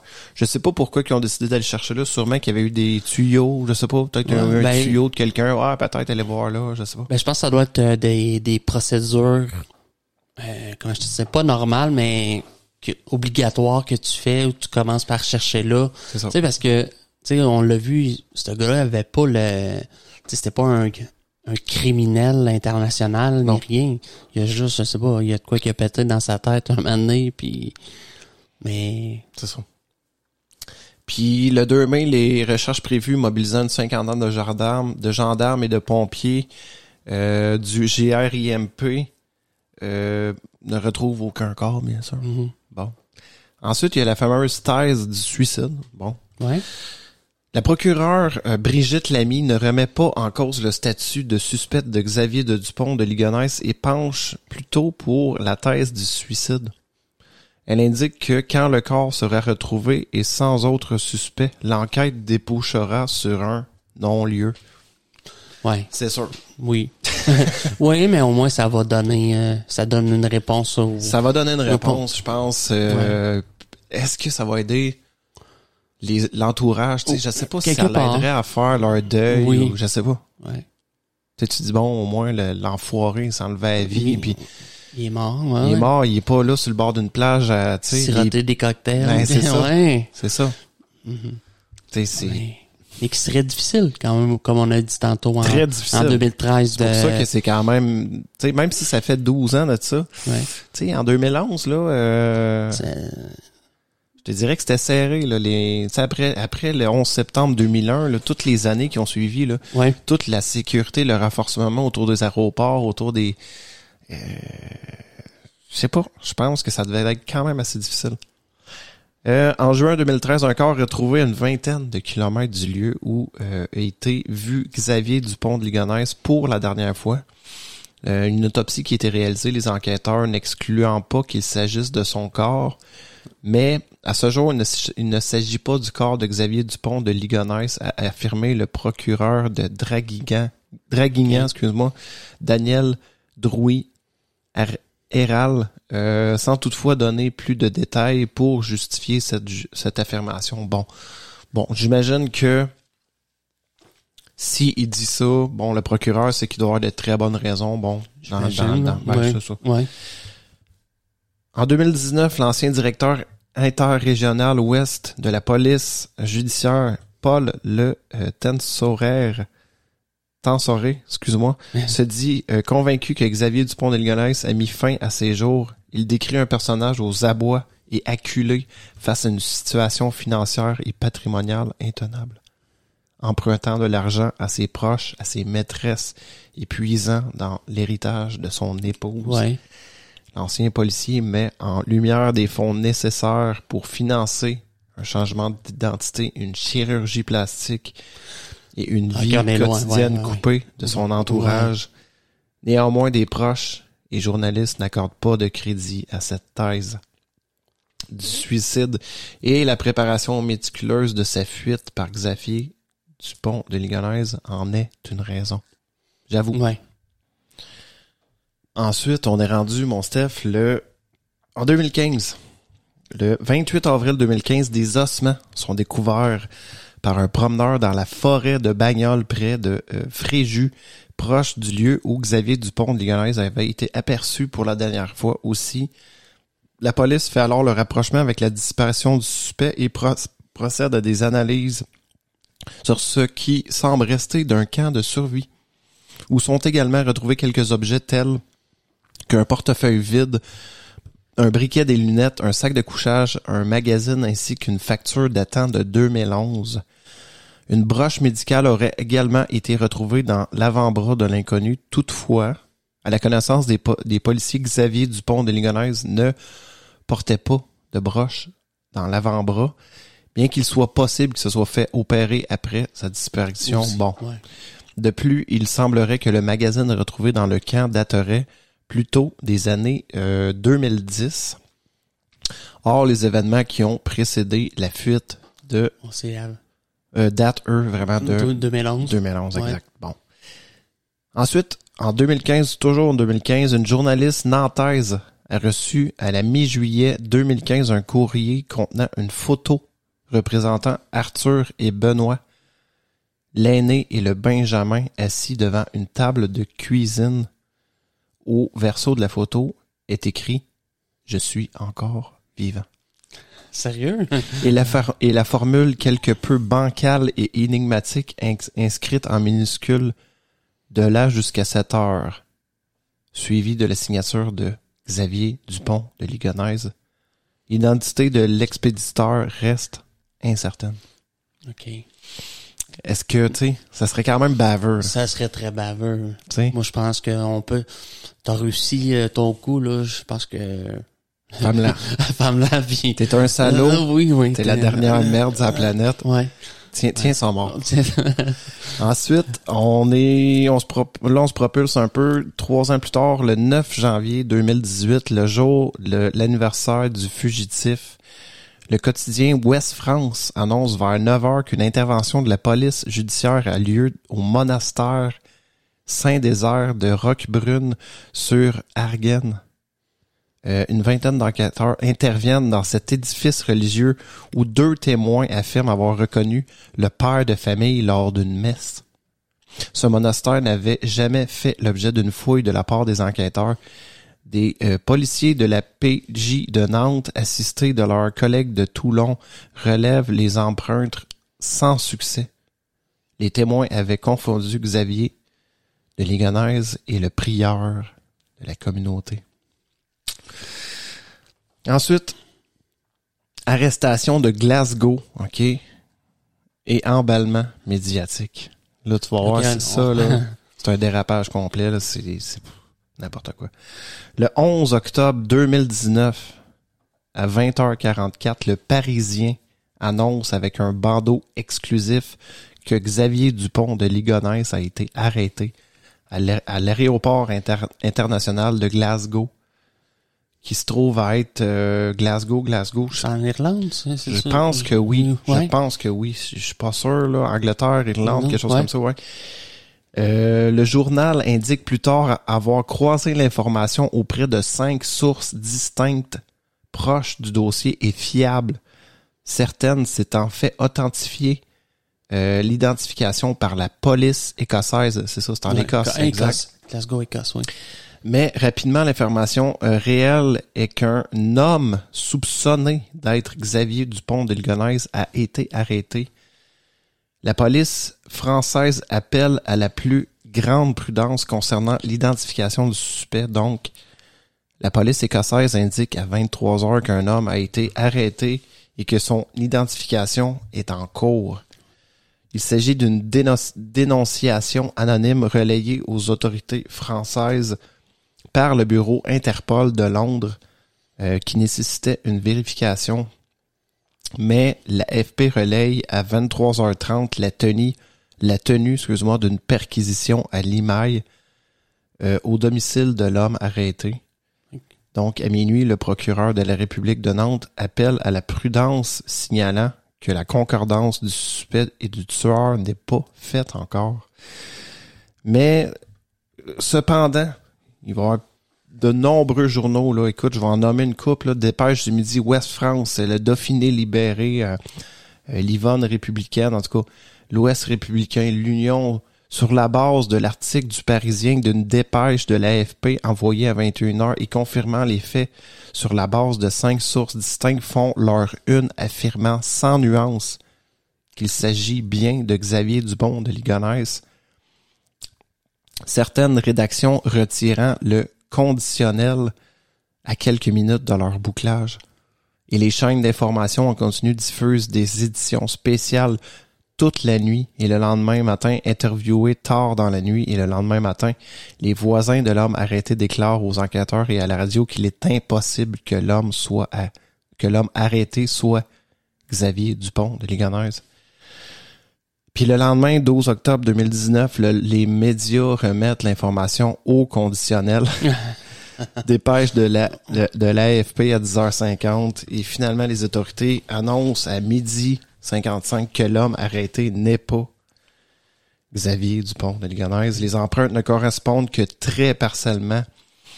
Donc 5 points sur 13, là, je sais pas c'est quoi exactement le nombre de points que ça prend exactement pour que ça soit, je pense que ça doit être pas mal 13 sur 13, là, j'imagine. là. L'écart des yeux ne serait pas la même. Et l'homme arrêté est plus âgé. Les analyses ADN confirment définitivement l'erreur sur la personne. Le Parisien reproche alors aux policiers écossais d'avoir confirmé à leurs homologues français une fausse information et n'émettant aucun doute quant à l'identité de la personne arrêtée.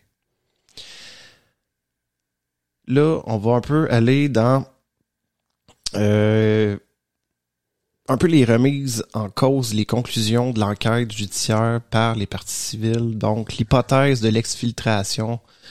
Euh, si dans euh, un tout premier temps, Christine de Ligonnès émet un doute, ça, Christine, il faut pas oublier que c'est la sœur de Xavier, elle émet un doute de principe sur l'authenticité de l'origine de la lettre du 11 avril 2011, tout en défendant l'innocence de son frère à partir de mars 2012, elle affirme aux médias que Xavier et sa famille ont été effectivement exfiltrés vers les États-Unis car leur existence était menacée en France. Les corps retrouvés sous la terrasse pourraient ne pas être ceux d'Agnès et des enfants. Selon elle, les informations qui ont fuité dans les médias provenaient d'une sélection d'éléments à charge. C'est son avis à elle? En 2013, dans le blog qu'elle a créé avec son époux Bertrand, elle mentionne un courriel assez étonnant que son frère aurait adressé à deux amis en juillet 2010.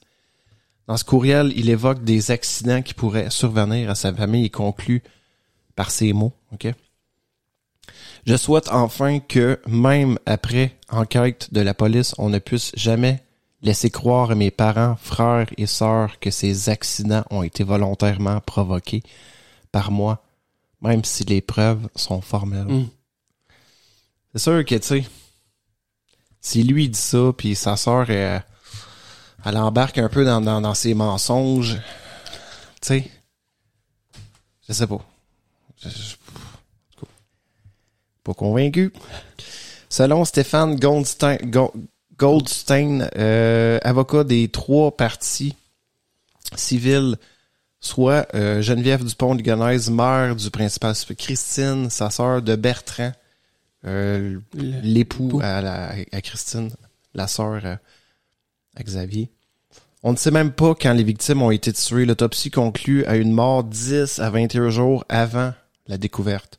Un tel manque de précision est tout de même étonnant En réalité, il n'y a aucune certitude dans cette affaire, si ce n'est que des corps ont été découverts au 55 boulevard Schumann. Ouais. Ouais. Les corps ne sont pas reconnaissables. Des photos figurent au dossier. Des analyses ont été en effet menées, mais tout ce qu'elles permettent d'affirmer, c'est que les corps partagent le même ADN. Aucune analyse d'ADN n'a comparé euh, cet ADN commun avec celui d'Agnès. Euh, Donc, pour identifier les corps, ils ont fallu qu'ils se... En outre, les tailles, les poids ne, cor- ne correspondent pas, ainsi que le souligne ma cliente. Selon moi, il s'agit d'une négligence au niveau de l'autopsie, mais elle permet à Christine et Geneviève de s'engouffrer dans la brèche. OK. Tu comprends? Ouais. Mhm. Moi, c'est de même, je le vois. Moi, je pense que oui, c'est une négligence peut-être au niveau de l'autopsie, au niveau de la précision de l'autopsie puis tout ça. Ce qui fait que euh, c'est facile de tomber dans le complot. Ouais. Fait que euh, Mais tu sais, tu mets ça, mets, mets ça en- dans les circonstances, c'est qu'une famille a complètement disparu, Mhm. puis tu trouves des corps enterrés dans cette maison-là, tu sais. Un plus un, c'est deux. Exactement, là. Mais c'est vrai que ça peut être bâclé quand même, tu sais. ça peut être très. Ah, Tu sais, j'ai- aucun doute. Peut-être ça a été bâclé, ça c'est vrai. C'est vrai. Euh, on le sait pas, là. Mais je pense que depuis le début, sa sœur Christine est vendue. Là. Tu sens que son frère il a rien fait. Puis tu sais, euh, depuis le début qu'elle le défend. là. Ouais. Ah ouais. Puis la mère aussi, là, euh, tu sais, c'est mon frère est innocent, puis c'est pas lui qui a fait ça. Elle croit à l'hypothèse de la DEA qui ont été exfiltrés. Bon, pff, Wow. OK. tu sais, tu vois que c'est. Ils disent aussi que c'est. euh, c'est que aussi Christine aussi ce que je sais aussi c'est qu'un homme seul ne peut pas creuser le trou sous la terrasse même aveuglé par la rage et la haine 2,5 mètres cubes de terre ont été déplacés. Dans cette affaire on est parti du principe que Xavier Dupont avait assassiné sa famille avant de se volatiliser. On n'a exploré aucune autre piste. Je ne sais pas qui a tué cette famille. Rien dans leur vie ne permet de comprendre qui pouvait leur en vouloir à ce point, d'où la conclusion de mes clientes, puisque personne n'a pu les tuer, c'est qu'ils ne sont pas morts. Vraiment pas convaincu de leurs arguments. Mais, tu sais, je, comment je te dirais? C'est sûr que tout porte à croire que, tu sais, c'est lui qui l'a fait, mais, tu sais, ce qui, ce qui aide pas, c'est que, tu sais, peut-être, ça, il y a certaines étapes qui ont été bâclées ou, tu sais, pas bâclées, mais, tu sais, je sais pas. On l'a conclu trop vite, puis je sais pas. Puis, euh, tu sais, en effet, dans le fond, creuser sous la terrasse euh, signifiait de travailler dans un espace d'un mètre vingt de haut, OK? Ouais. Puis le travail semble titanesque, sans, sans oublier que Dupont de Ligonnès n'a eu que quatre jours pour le faire en plus des déménagements des appartements de ses fils qu'il avait euh, des problèmes au dos aussi à l'épaule. Bon. OK. Euh, puis là, on va, on va en venir aussi à une autre théorie. Ouais. Est-ce qu'il y avait des complices?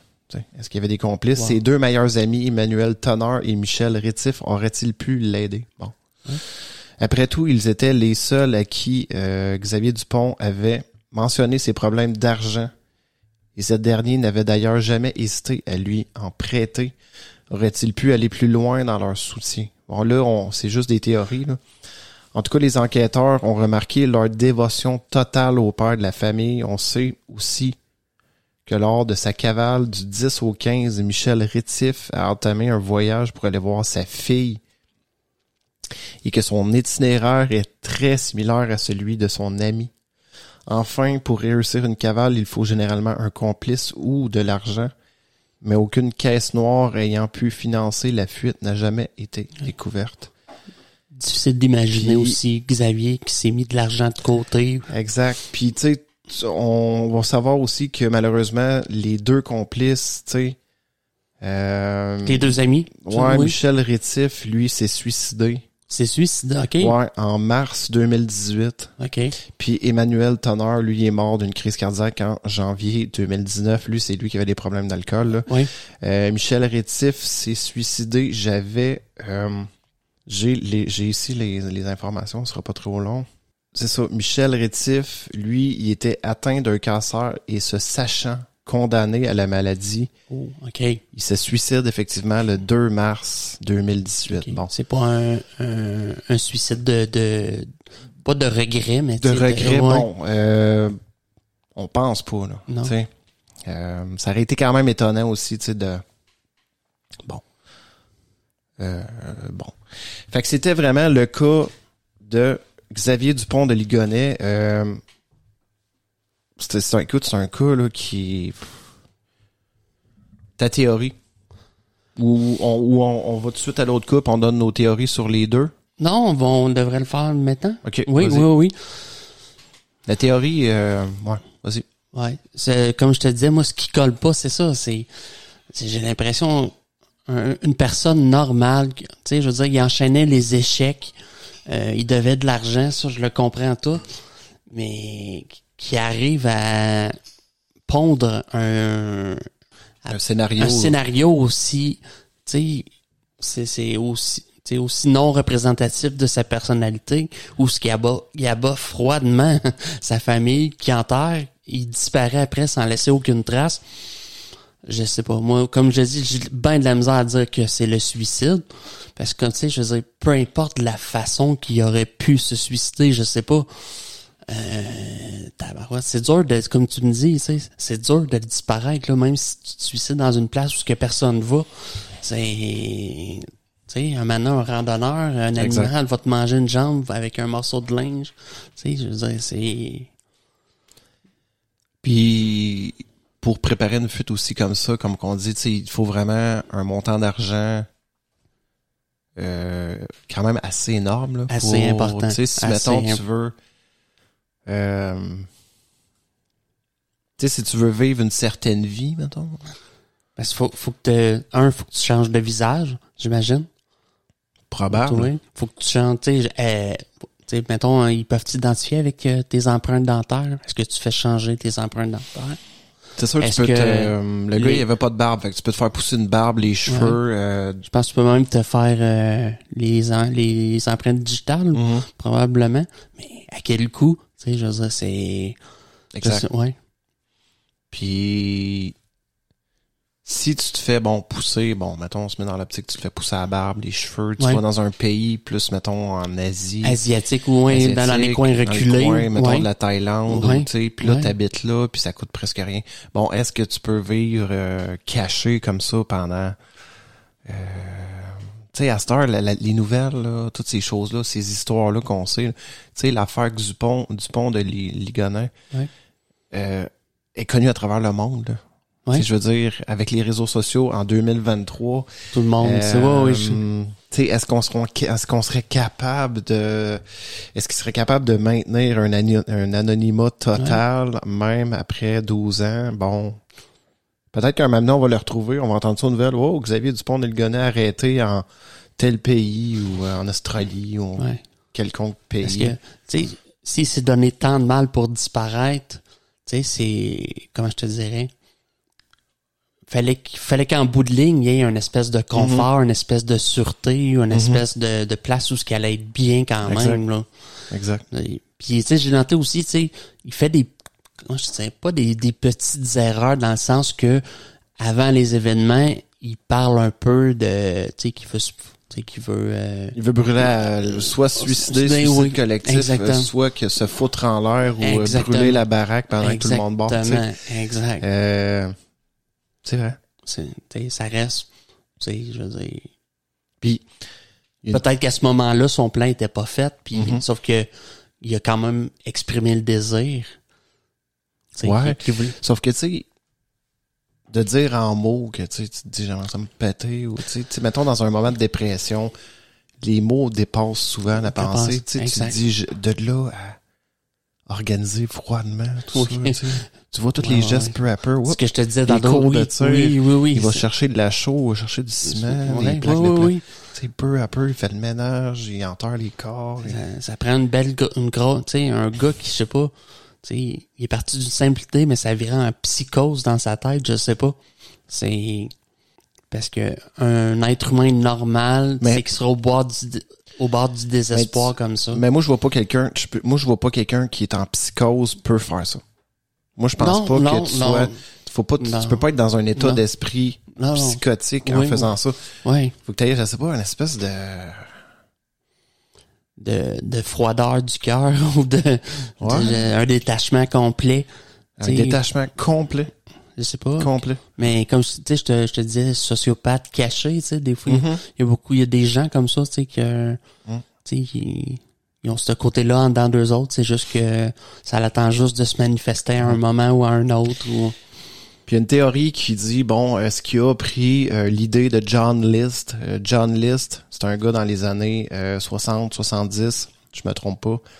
J'ai lu un peu sur... euh, parce que là, beaucoup disaient, bon, est-ce qu'il a copié John List? Mais John List, écoute, c'est dans les années 60, 70, le gars, euh, un peu comme lui, endetté, euh, fait à croire à sa femme qu'il va travailler tous les jours quand, qu'en fait, en fin du compte, il va juste s'asseoir à la gare, lit le journal, est complètement endetté, emprunte de l'argent à tout le monde. Il arrive au bout du rouleau, euh, il aime pas sa femme, euh, il s'est euh, marié de force avec elle, puis est rendu alcoolique et euh, en tout cas, le gars est au bout du rouleau, lui ci complètement fou. Euh, il abat sa femme, il abat sa mère qui reste avec lui. Euh, il abat un de ses enfants qui est à la maison. Euh, il abat deux de ses enfants qui sont à la maison. Et ensuite, il va chercher son troisième, OK? Il déjeune, en plus. Ouais. là. Après ça, ils sont tous morts, il déjeune. Il s'en va chercher son troisième euh, qui est plus vieux, qui euh, qui joue une game de soccer. Il ramène à la maison. Il l'abat, mais là, il, il se rend compte qu'il s'est sûrement défendu parce qu'il est abattu de 10-12 balles. Là. Ils sont, Ok. sont- sont- Wow. sont plus vieux, sont plus Ah, vieux. qui sont plus vieux, ouais. Fait que ensuite, euh, il prend toutes les photos de la maison, le représentant lui, brûle les photos, met les corps dans des sacs, euh, sur des sacs à l'étage, si je me trompe pas, là, et euh, disparaît pendant 18 ans. Oh, ok, ok. Il s'aurait fait une vie, une femme, un travail. Ils l'ont arrêté en 2000, en 80. Écoute, j'ai pas les dates exactes, vous, vous irez voir, là, John List. Ouais. Mais c'est une autre époque. Tu sais, c'était facile de faire oui, disparaître comprends. complètement ta Mhm. vie, je Oui. pense, juste à brûler des photos, à star toutes les traces numériques qu'on laisse partout. C'est impossible de s'effacer. euh, Est-ce qu'il connaissait le, le est-ce qu'il connaissait John List? Est-ce qu'il connaissait un peu ce qu'il avait vécu? Mais 18 ans après, c'est fou. Ils l'ont arrêté. Quand même. Puis il était euh, jugé cinq peines d'emprisonnement à vie. Tu sais, c'est comment Ça- ils sont aux oui, les peines consécutives, Ouais, oui. ouais, t'as genre Oui. 270 Ah, ans de prison. Ouais. Mais il était quand même rendu à l'âge de... Je sais pas quel âge, là. Il, Ouais. il était rendu, je pense, à 60 quelques années quand Ouais. ils l'ont retrouvé. c'est-tu les technologies s'étant améliorées qui, qui ont, Ils ont permis... réussi, ouais, ils ont réussi à refaire un buste de sa figure, puis de... Je sais pas comment, est-ce que vous irez voir, là, c'est quand même Ouais. intéressant. Ils ont réussi à faire un buste, puis à refaire sa figure, puis là, ils ont été capables de... euh, à l'émission euh, Most Wanted, American Most Ouais. Wanted, ils ont Mm. publié euh, une image du buste ou de sa figure. À quoi Quelqu'un l'a reconnu dans son entourage, puis on dit que c'est lui. Les police sont arrivés là. Pendant six mois, il dit que c'était pas lui. Oh, Il a ok. fini par tout avouer. Ok, ok. Euh, c'est ça. Fait que, est-ce que c'est ça qui va arriver à Xavier Dupont de Ligonnès? Peut-être, ou est-ce qu'il est déjà mort? On le saura. Difficile, euh, je te disais, ouais. Fait que je vais vous parler peut-être d'un dernier cas. Je vais y aller rapidement parce que ça fait quand même longtemps. Puis je savais que ça serait un gros cas, Xavier Dupont de même. Ligonnès. Puis c'est un cas qui est vraiment intéressant. Là, on va tomber dans un cas un peu plus... Euh, c'est quand même... C'est Robert William Fisher euh, qui, lui, est né en 61. Ses parents sont, divorcés quand il avait 15 ans. Lui et ses sœurs sont allés vivre avec leur père en Arizona. Ils ont fréquenté euh, le lycée à Tucson en Arizona. Euh, selon des amis des parents, le divorce a été mouvementé. Il y a eu des effets durables sur lui. Euh, un ami du lycée a déclaré que Robert était très amer à ce sujet. Euh, Fisher aurait parlé de la séparation de ses parents avec des collègues de l'hôpital Mayo Clinic un peu avant le drame. Puis a confié à un de ses associés que sa vie aurait été différente si sa famille se serait pas séparée. Mais. Donc, Robert William Fisher s'est enrôlé dans l'armée, dans la marine américaine, puis a tenté de faire partie des SEAL. Je sais pas si tu connais un peu Oui, les SEAL, oui, c'est oui. comme une branche euh, extrême des, de la marine. Mais il a pas réussi, donc il était un passionné de plein air, de chasse, de pêche. Fisher, il a travaillé aussi comme euh, pompier en Californie, mais il a été contraint de prendre sa retraite après une blessure au dos. Il a ensuite déménagé sa famille en Arizona puis s'est lancé dans une carrière dans le domaine médical. Il a travaillé comme technicien euh, caté, euh, catérisme chirurgical ou ino, euh, inhalothérapeute. Fisher a travaillé comme euh, pulvérisateur de mauvaises herbes aussi pendant un certain temps dans la fin des années 80. Mais au moment du drame, il était vraiment dans le, dans le domaine médical. Euh, c'est un homme qui était euh, qui rappelait que l'homme il était vraiment calme mais qui souffrait euh, dans le fond un de ses anciens employeurs disait que bon euh, Fisher c'était un homme calme mais qui souffrait de graves maux de dos mais que c'était un bon employé. Fisher était technicien en chirurgie dans le fond dans une clinique de Mayo à Scottsdale au moment du drame. Euh, Fisher, lui, il a euh, épousé Mary Cooper en 1987. Il a été décrit comme un maniaque du contrôle cruel et distant envers Oh. sa famille. Fait que c'est, ça n'a rien à voir avec Xavier Non, non, non, c'est complètement différent. Écoute, sa femme puis lui, ils se disputaient quand même assez souvent pour euh, quand il s'agissait de relations ou d'argent.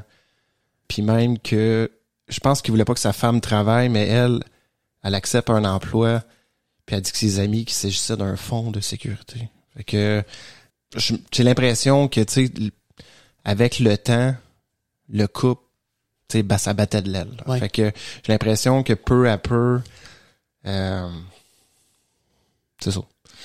Euh, donc Fisher, il a deux enfants. Puis Fisher, il était gêné que son fils, Bobby, il aime pas la chasse et la pêche. Ok. Puis écoute, tu, tu vas voir, c'est un gars assez, tu sais, ce gars-là, oui, il y a des tendances sociopathes. Tu sais, tu vas voir, tu vas comprendre Ouais. qu'il est pas mal différent euh, que l'autre. Euh, Ou en tout cas, il laisse paraître. Ouais, ouais, ouais, Oui, c'est oui. ça, c'est ça. Mais il paraît qu'en public, avec les autres gens, c'était complètement quelqu'un de différent. Doux, calme, gentil. euh, Sauf que Dans l'intimité ou avec dans l'intimité, Ouais. le, le voisin va dire plus tard s'il était tout le temps en train de crier. Les deux se criaient tout le temps après. Tu vois que c'était pas... euh, Il est gêné que son fils aime pas la chasse, la pêche. Puis il a même essayé une fois de l'apprendre à nager ainsi qu'à sa fille. Dans le fond, il y a, il y a un fils qui s'appelle Bobby puis sa fille s'appelle Britney. Puis pour les apprendre à, à nager, il les jette en bas du bateau. Donc, La bonne vieille méthode. Sandy Gillespie, partenaire de chasse, a déclaré il pleurait et Britney criait. Il les a ramenés dans le bateau et a dit maintenant comment ça va. Ouais. C'est ouais, mon ok. père de famille. là. Oui. Malgré tout, ok. euh, Fisher néanmoins essayait de conserver une image de père de famille dévouée. Ouais. La mère de Mary, Jeannie Cooper, a déclaré aux enquêteurs Fisher ne socialisait pas souvent avec sa, sa famille par peur de se rapprocher trop des gens et de les perdre. La mère de Fisher, Jane, a dit aux enquêteurs qu'elle avait euh, qu'elle avait été une épouse, une espèce d'épouse, oui monsieur, dans le fond, dans le sens que elle faisait tout ce que lui voulait. Ouais. tu sais. Euh, elle a ajouté elle avait vu euh, une dynamique similaire au début du mariage de Fisher avec Mary et qu'elle avait parlé de ses préoccupations. Un de ses amis proches a déclaré que sa famille ressemblait de façon frappante à celle de son enfance. Donc, on voit peu à peu ce couple-là, en l'apparence, a l'air d'un couple normal, mais que euh, C'est l'horreur. C'est la... je pense que oui, c'est l'horreur, puis c'est, tu sais, peu à peu, on sent Une espèce de mari ultra contrôlant. on sent que oui, ça commence à pencher, tu sais. Puis euh, Fisher est un amateur de plein air puis un chasseur depuis qu'il était jeune adulte aussi. Des amis ont remarqué qu'il présentait un comportement dérangeant lors de ses voyages de, de pêche et d'autres activités en plein air dans un de ces cas. Après avoir tué un wapiti, il a commencé à se barbouiller le visage avec son sang. OK. Fait que, puis au moins à une occasion aussi, il s'est faufilé derrière une famille qui pique-niquait, excuse-moi, et a vidé son arme en l'air. tu sais, Ah, ouais. pas, assez psycho à ton goût, tu sais. Puis même plusieurs années avant, euh, Fisher a tiré sur un pitbull égaré, puis il a affirmé qu'il l'avait abattu parce qu'il avait euh, attaqué son Labrador Retriever, mais la police a soutenu qu'il avait orchestré la rencontre parce qu'il voulait tirer sur le chien. Donc, Fisher avait euh, participé activement au ministère de l'Église baptiste de Scott Dale, mais contrairement à Marie, avait commencé à se retirer des activités de l'Église quelques mois avant le drame. Selon certains, des amis de Fisher, Fisher a parlé de se suicider en 1998 lorsqu'il était désespéré de l'état de son mariage. Puis en 98 aussi, les Fisher ont commencé à aller chez le pasteur pour des conseils conjugaux. Ouais, Mm. le bon vieux Parce que- pasteur. Exact. Puis tu sais, c'est- quand même aux États-Unis, c'est quand même assez. Il y a des communautés aussi qui sont beaucoup euh, religieuses. là, Oui, que, oui, oui. euh, Fisher a raconté à ses collègues une liaison d'une nuit avec une prostituée qu'il a rencontrée dans un salon de massage. Il craignait que Marie ne découvre que c'était la cause d'une infection des voies urinaires qui l'avait laissé malade pendant plusieurs jours en décembre 2000.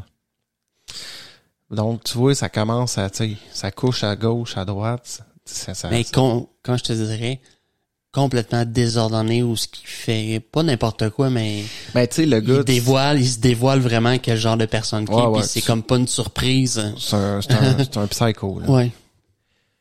Ils n'ont pas un mariage euh, heureux, a déclaré Wade Rensock, un ancien voisin. Il criait constamment. Tout le monde l'entendait. Vous pouviez l'entendre de la maison d'à côté et vous ne l'aviez jamais entendu crier, ce qui était un peu bizarre. Mm. Vous avez, euh, vous aviez entendu sa femme crier des choses comme tu ne vaux rien, j'aurais pu faire mieux que toi, nous devrions divorcer. Fait que tu sais, on sent que là, peu à peu, la famille, ça tombe vraiment dans Voyez, c'est le schéma qui se répète de son le schéma qui se répète de son enfance. Tu sais, dans le fond, Fisher dit à un compagnon de chasse qu'il renouvellerait son engagement envers sa foi et son mariage parce qu'il ne pouvait pas vivre sans sa famille, laissant peut-être entendre qu'il env- qu'il envisagerait le suicide plutôt que son divorce. Selon les psychologues, une peur intense de la perte n'est pas habituelle chez les personnes qui ont été traumatisées par un divorce à l'adolescence.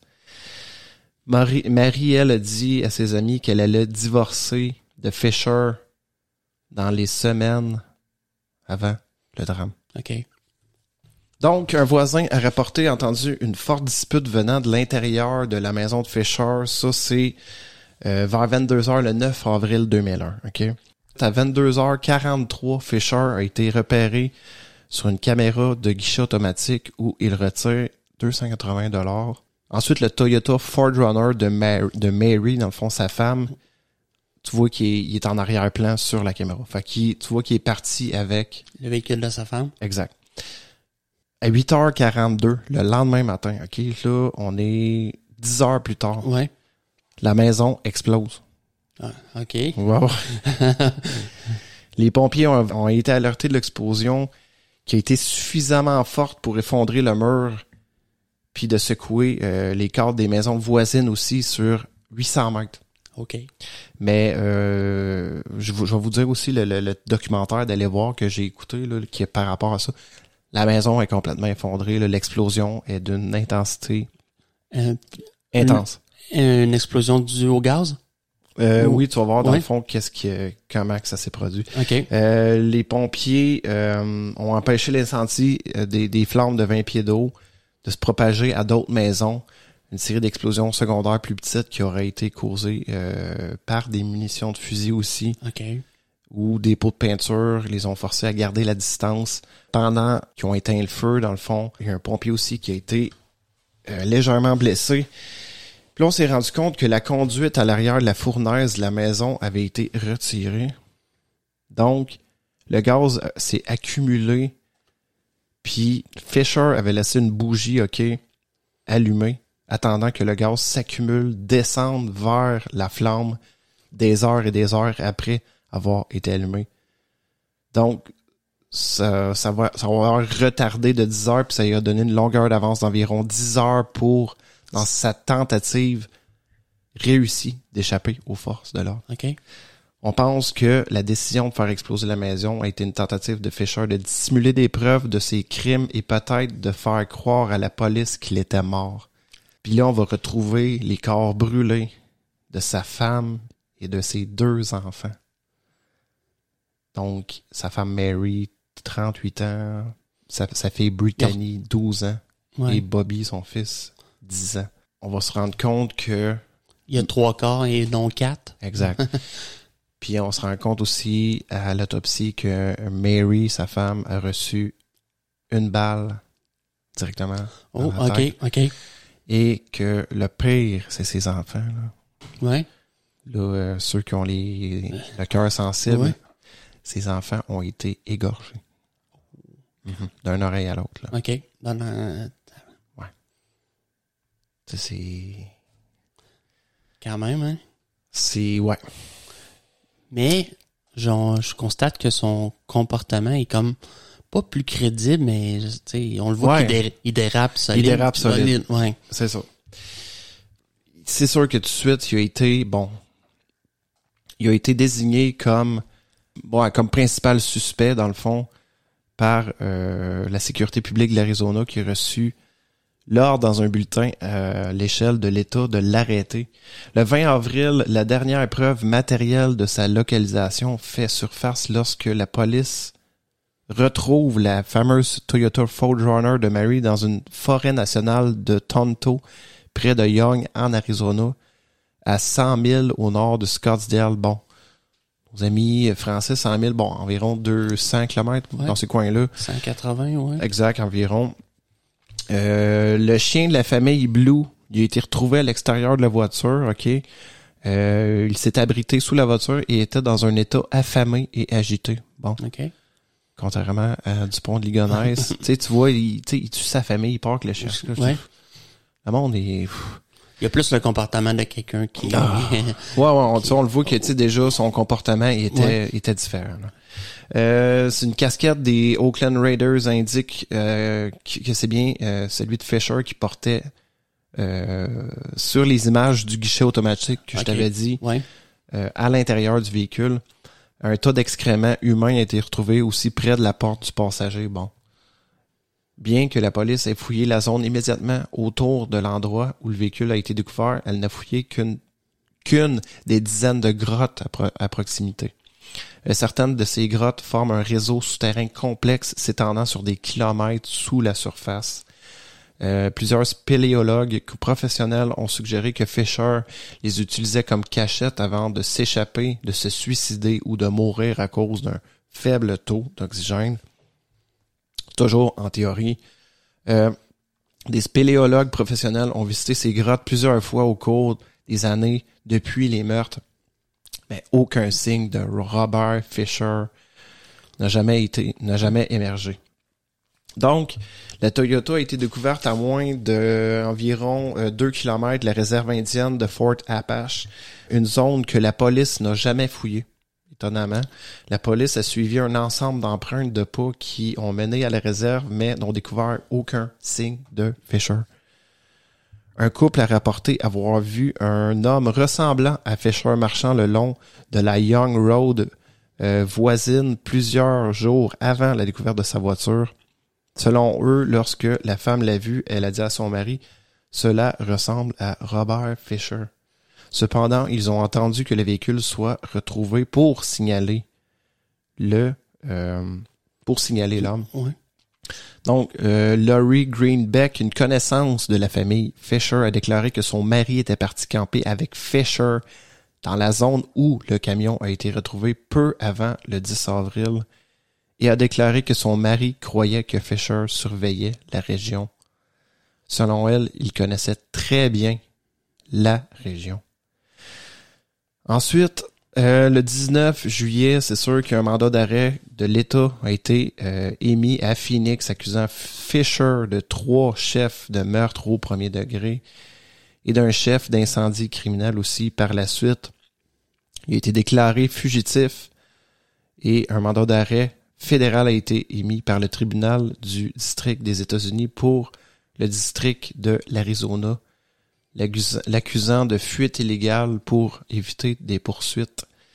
Euh, le 29 juin 2002, le FBI va nommer comme 475e fugitif à être placé sur la liste des 10 plus recherchés. OK. Euh, il figure euh, également sur Dirty Dozen des Américains les plus recherchés, la liste des fugitifs les plus notoires qui a été présentée sur euh, la chasse avec John Walsh.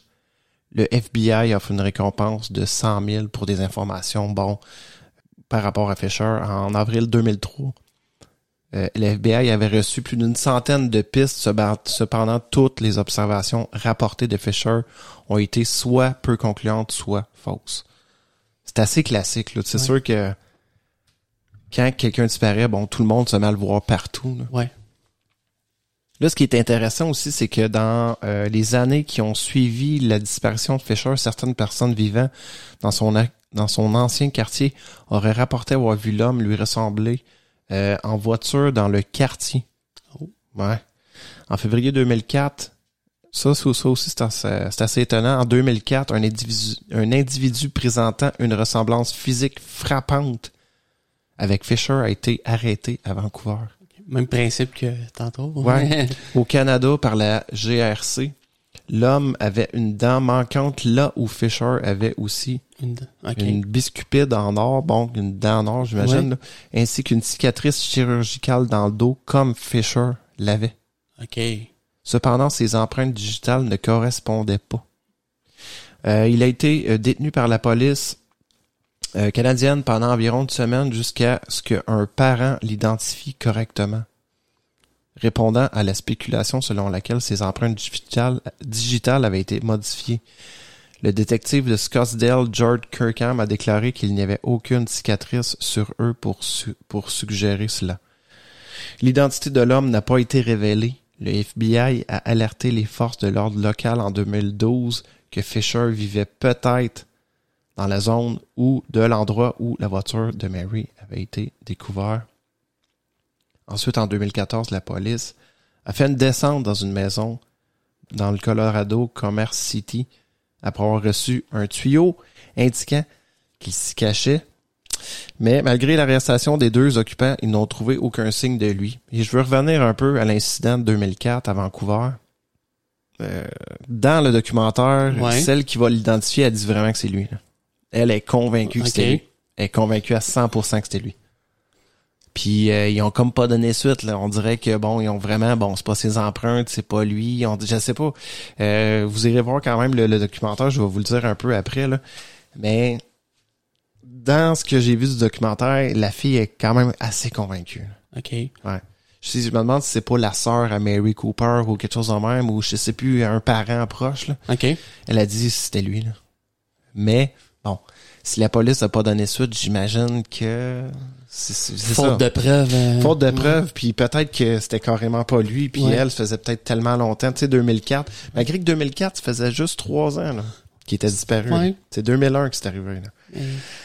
Avril Il 2001. faut comprendre aussi son état d'esprit où ce que Tu sais, tu sais euh, elle a- même s'il il lui ressemblait juste un petit peu ça a fait le lien dans sa tête tout de suite là c'est ça c'est puis oui j'imagine si la police dit Hum, c'est pas les bonnes empreintes c'est pas euh, c'est pas lui. c'est pas lui Parce que les autres, comme qu'ils disaient, peut-être que c'est la preuve, c'est qu'ils disaient, bon, il n'y a pas de cicatrice, comme quoi qu'il a changé ses empreintes, ouais. fait que c'est sûr, c'est pas lui. ouais Mhm. C'est peut-être ça la preuve irréfutable qu'on Ouais. comprend pas, là. Ouais.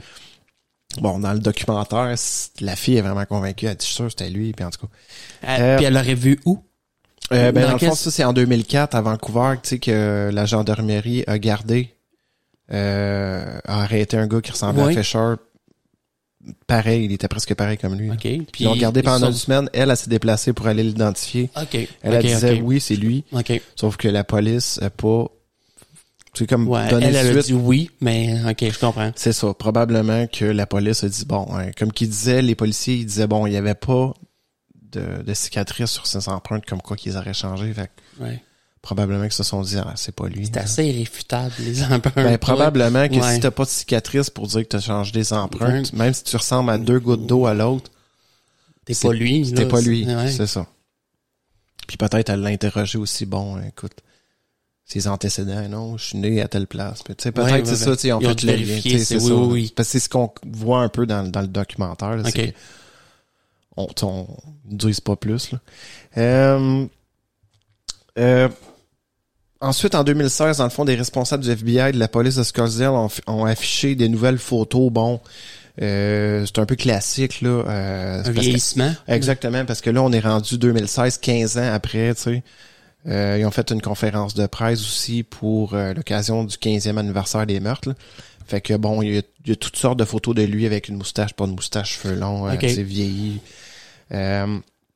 Puis c'est sûr qu'en 2021, Fisher il a été retiré de la liste des 10 personnes les plus recherchées du FBI. Euh, bon, c'est sûr que ça doit jouer aussi là sur combien de temps, puis Ben, tu sais, j'imagine, tu sais, quand, quand ça fait 150 ans qu'il est disparu, t'es sûr qu'il est mort. Mhm. Ils disent c'est- aussi parce que le large publicité dans- que le cas de Fisher a reçu au cours des euh, de ses de 20 ans sur la liste n'a pas abouti à sa localisation ou sa capture reçue. Le cas ne remplit plus cette exigence, a déclaré le FBI. Malgré son retrait de la liste des 10 premiers, Fisher reste tout de même Il est trouvable. un Fisher. Ben, dans le fond, il reste tout de même un fugitif. Euh, recherché. Exact, c'est ça. Bon, théorie et spéculation un peu, Steph. Le- les meurtres prétendus commis par Fisher et sa disparition ultérieure ont tiré une attention considérable. De nombreuses théories ont vu le jour, ce qui est c'est classique, là. en partie à cause des facteurs que euh, le temps qui s'est écoulé depuis sa disparition, la petite somme d'argent que Fisher aurait eu avec lui et le fait qu'il avait déjà parlé de mettre fin à ses jours, Mhm. c'est sûr qu'il y a eu des, spé- des spéculations selon lesquelles il s'était suicidé ou qu'il sera mort. Probablement, bon, dans le désert où la voiture de Mary a été découverte en Arizona, tu sais. Euh, et que le corps, il a juste pas été retrouvé, tu sais. Euh, D'autres sont pas d'accord aussi, soutiennent qu'il a très probablement survécu.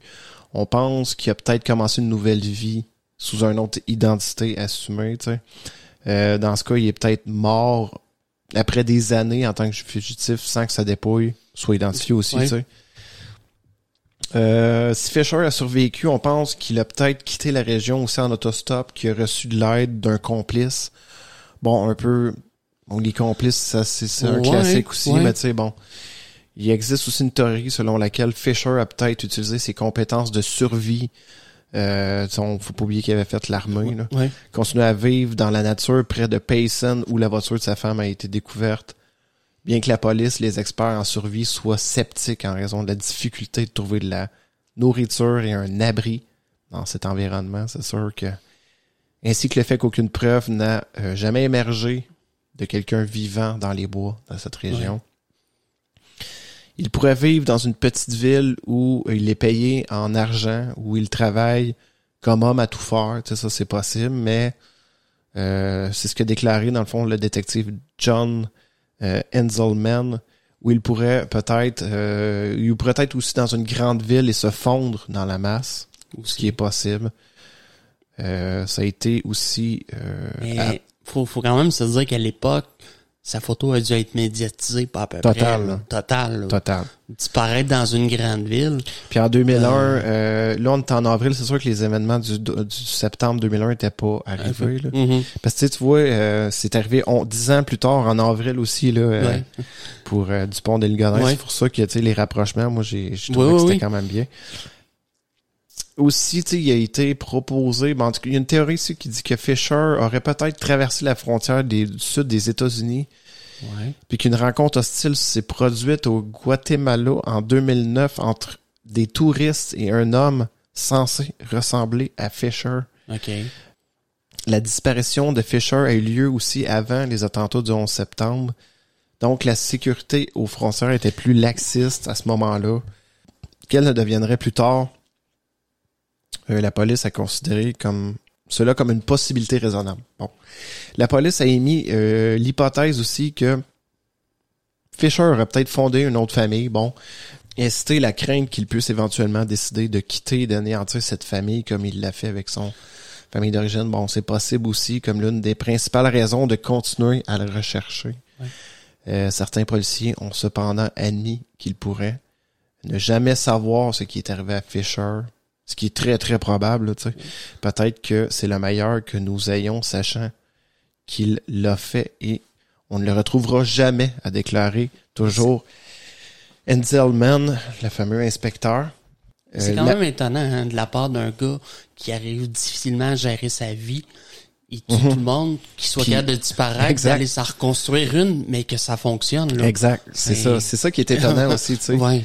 Euh, L'agent du FBI, Bob euh, Caldwell, a dit que, dans le fond, c'était quelqu'un, bon, ce gars-là, c'était quelqu'un d'arrogant, c'était un je sais tout, un solitaire. Fisher est connu pour chiquer du tabac.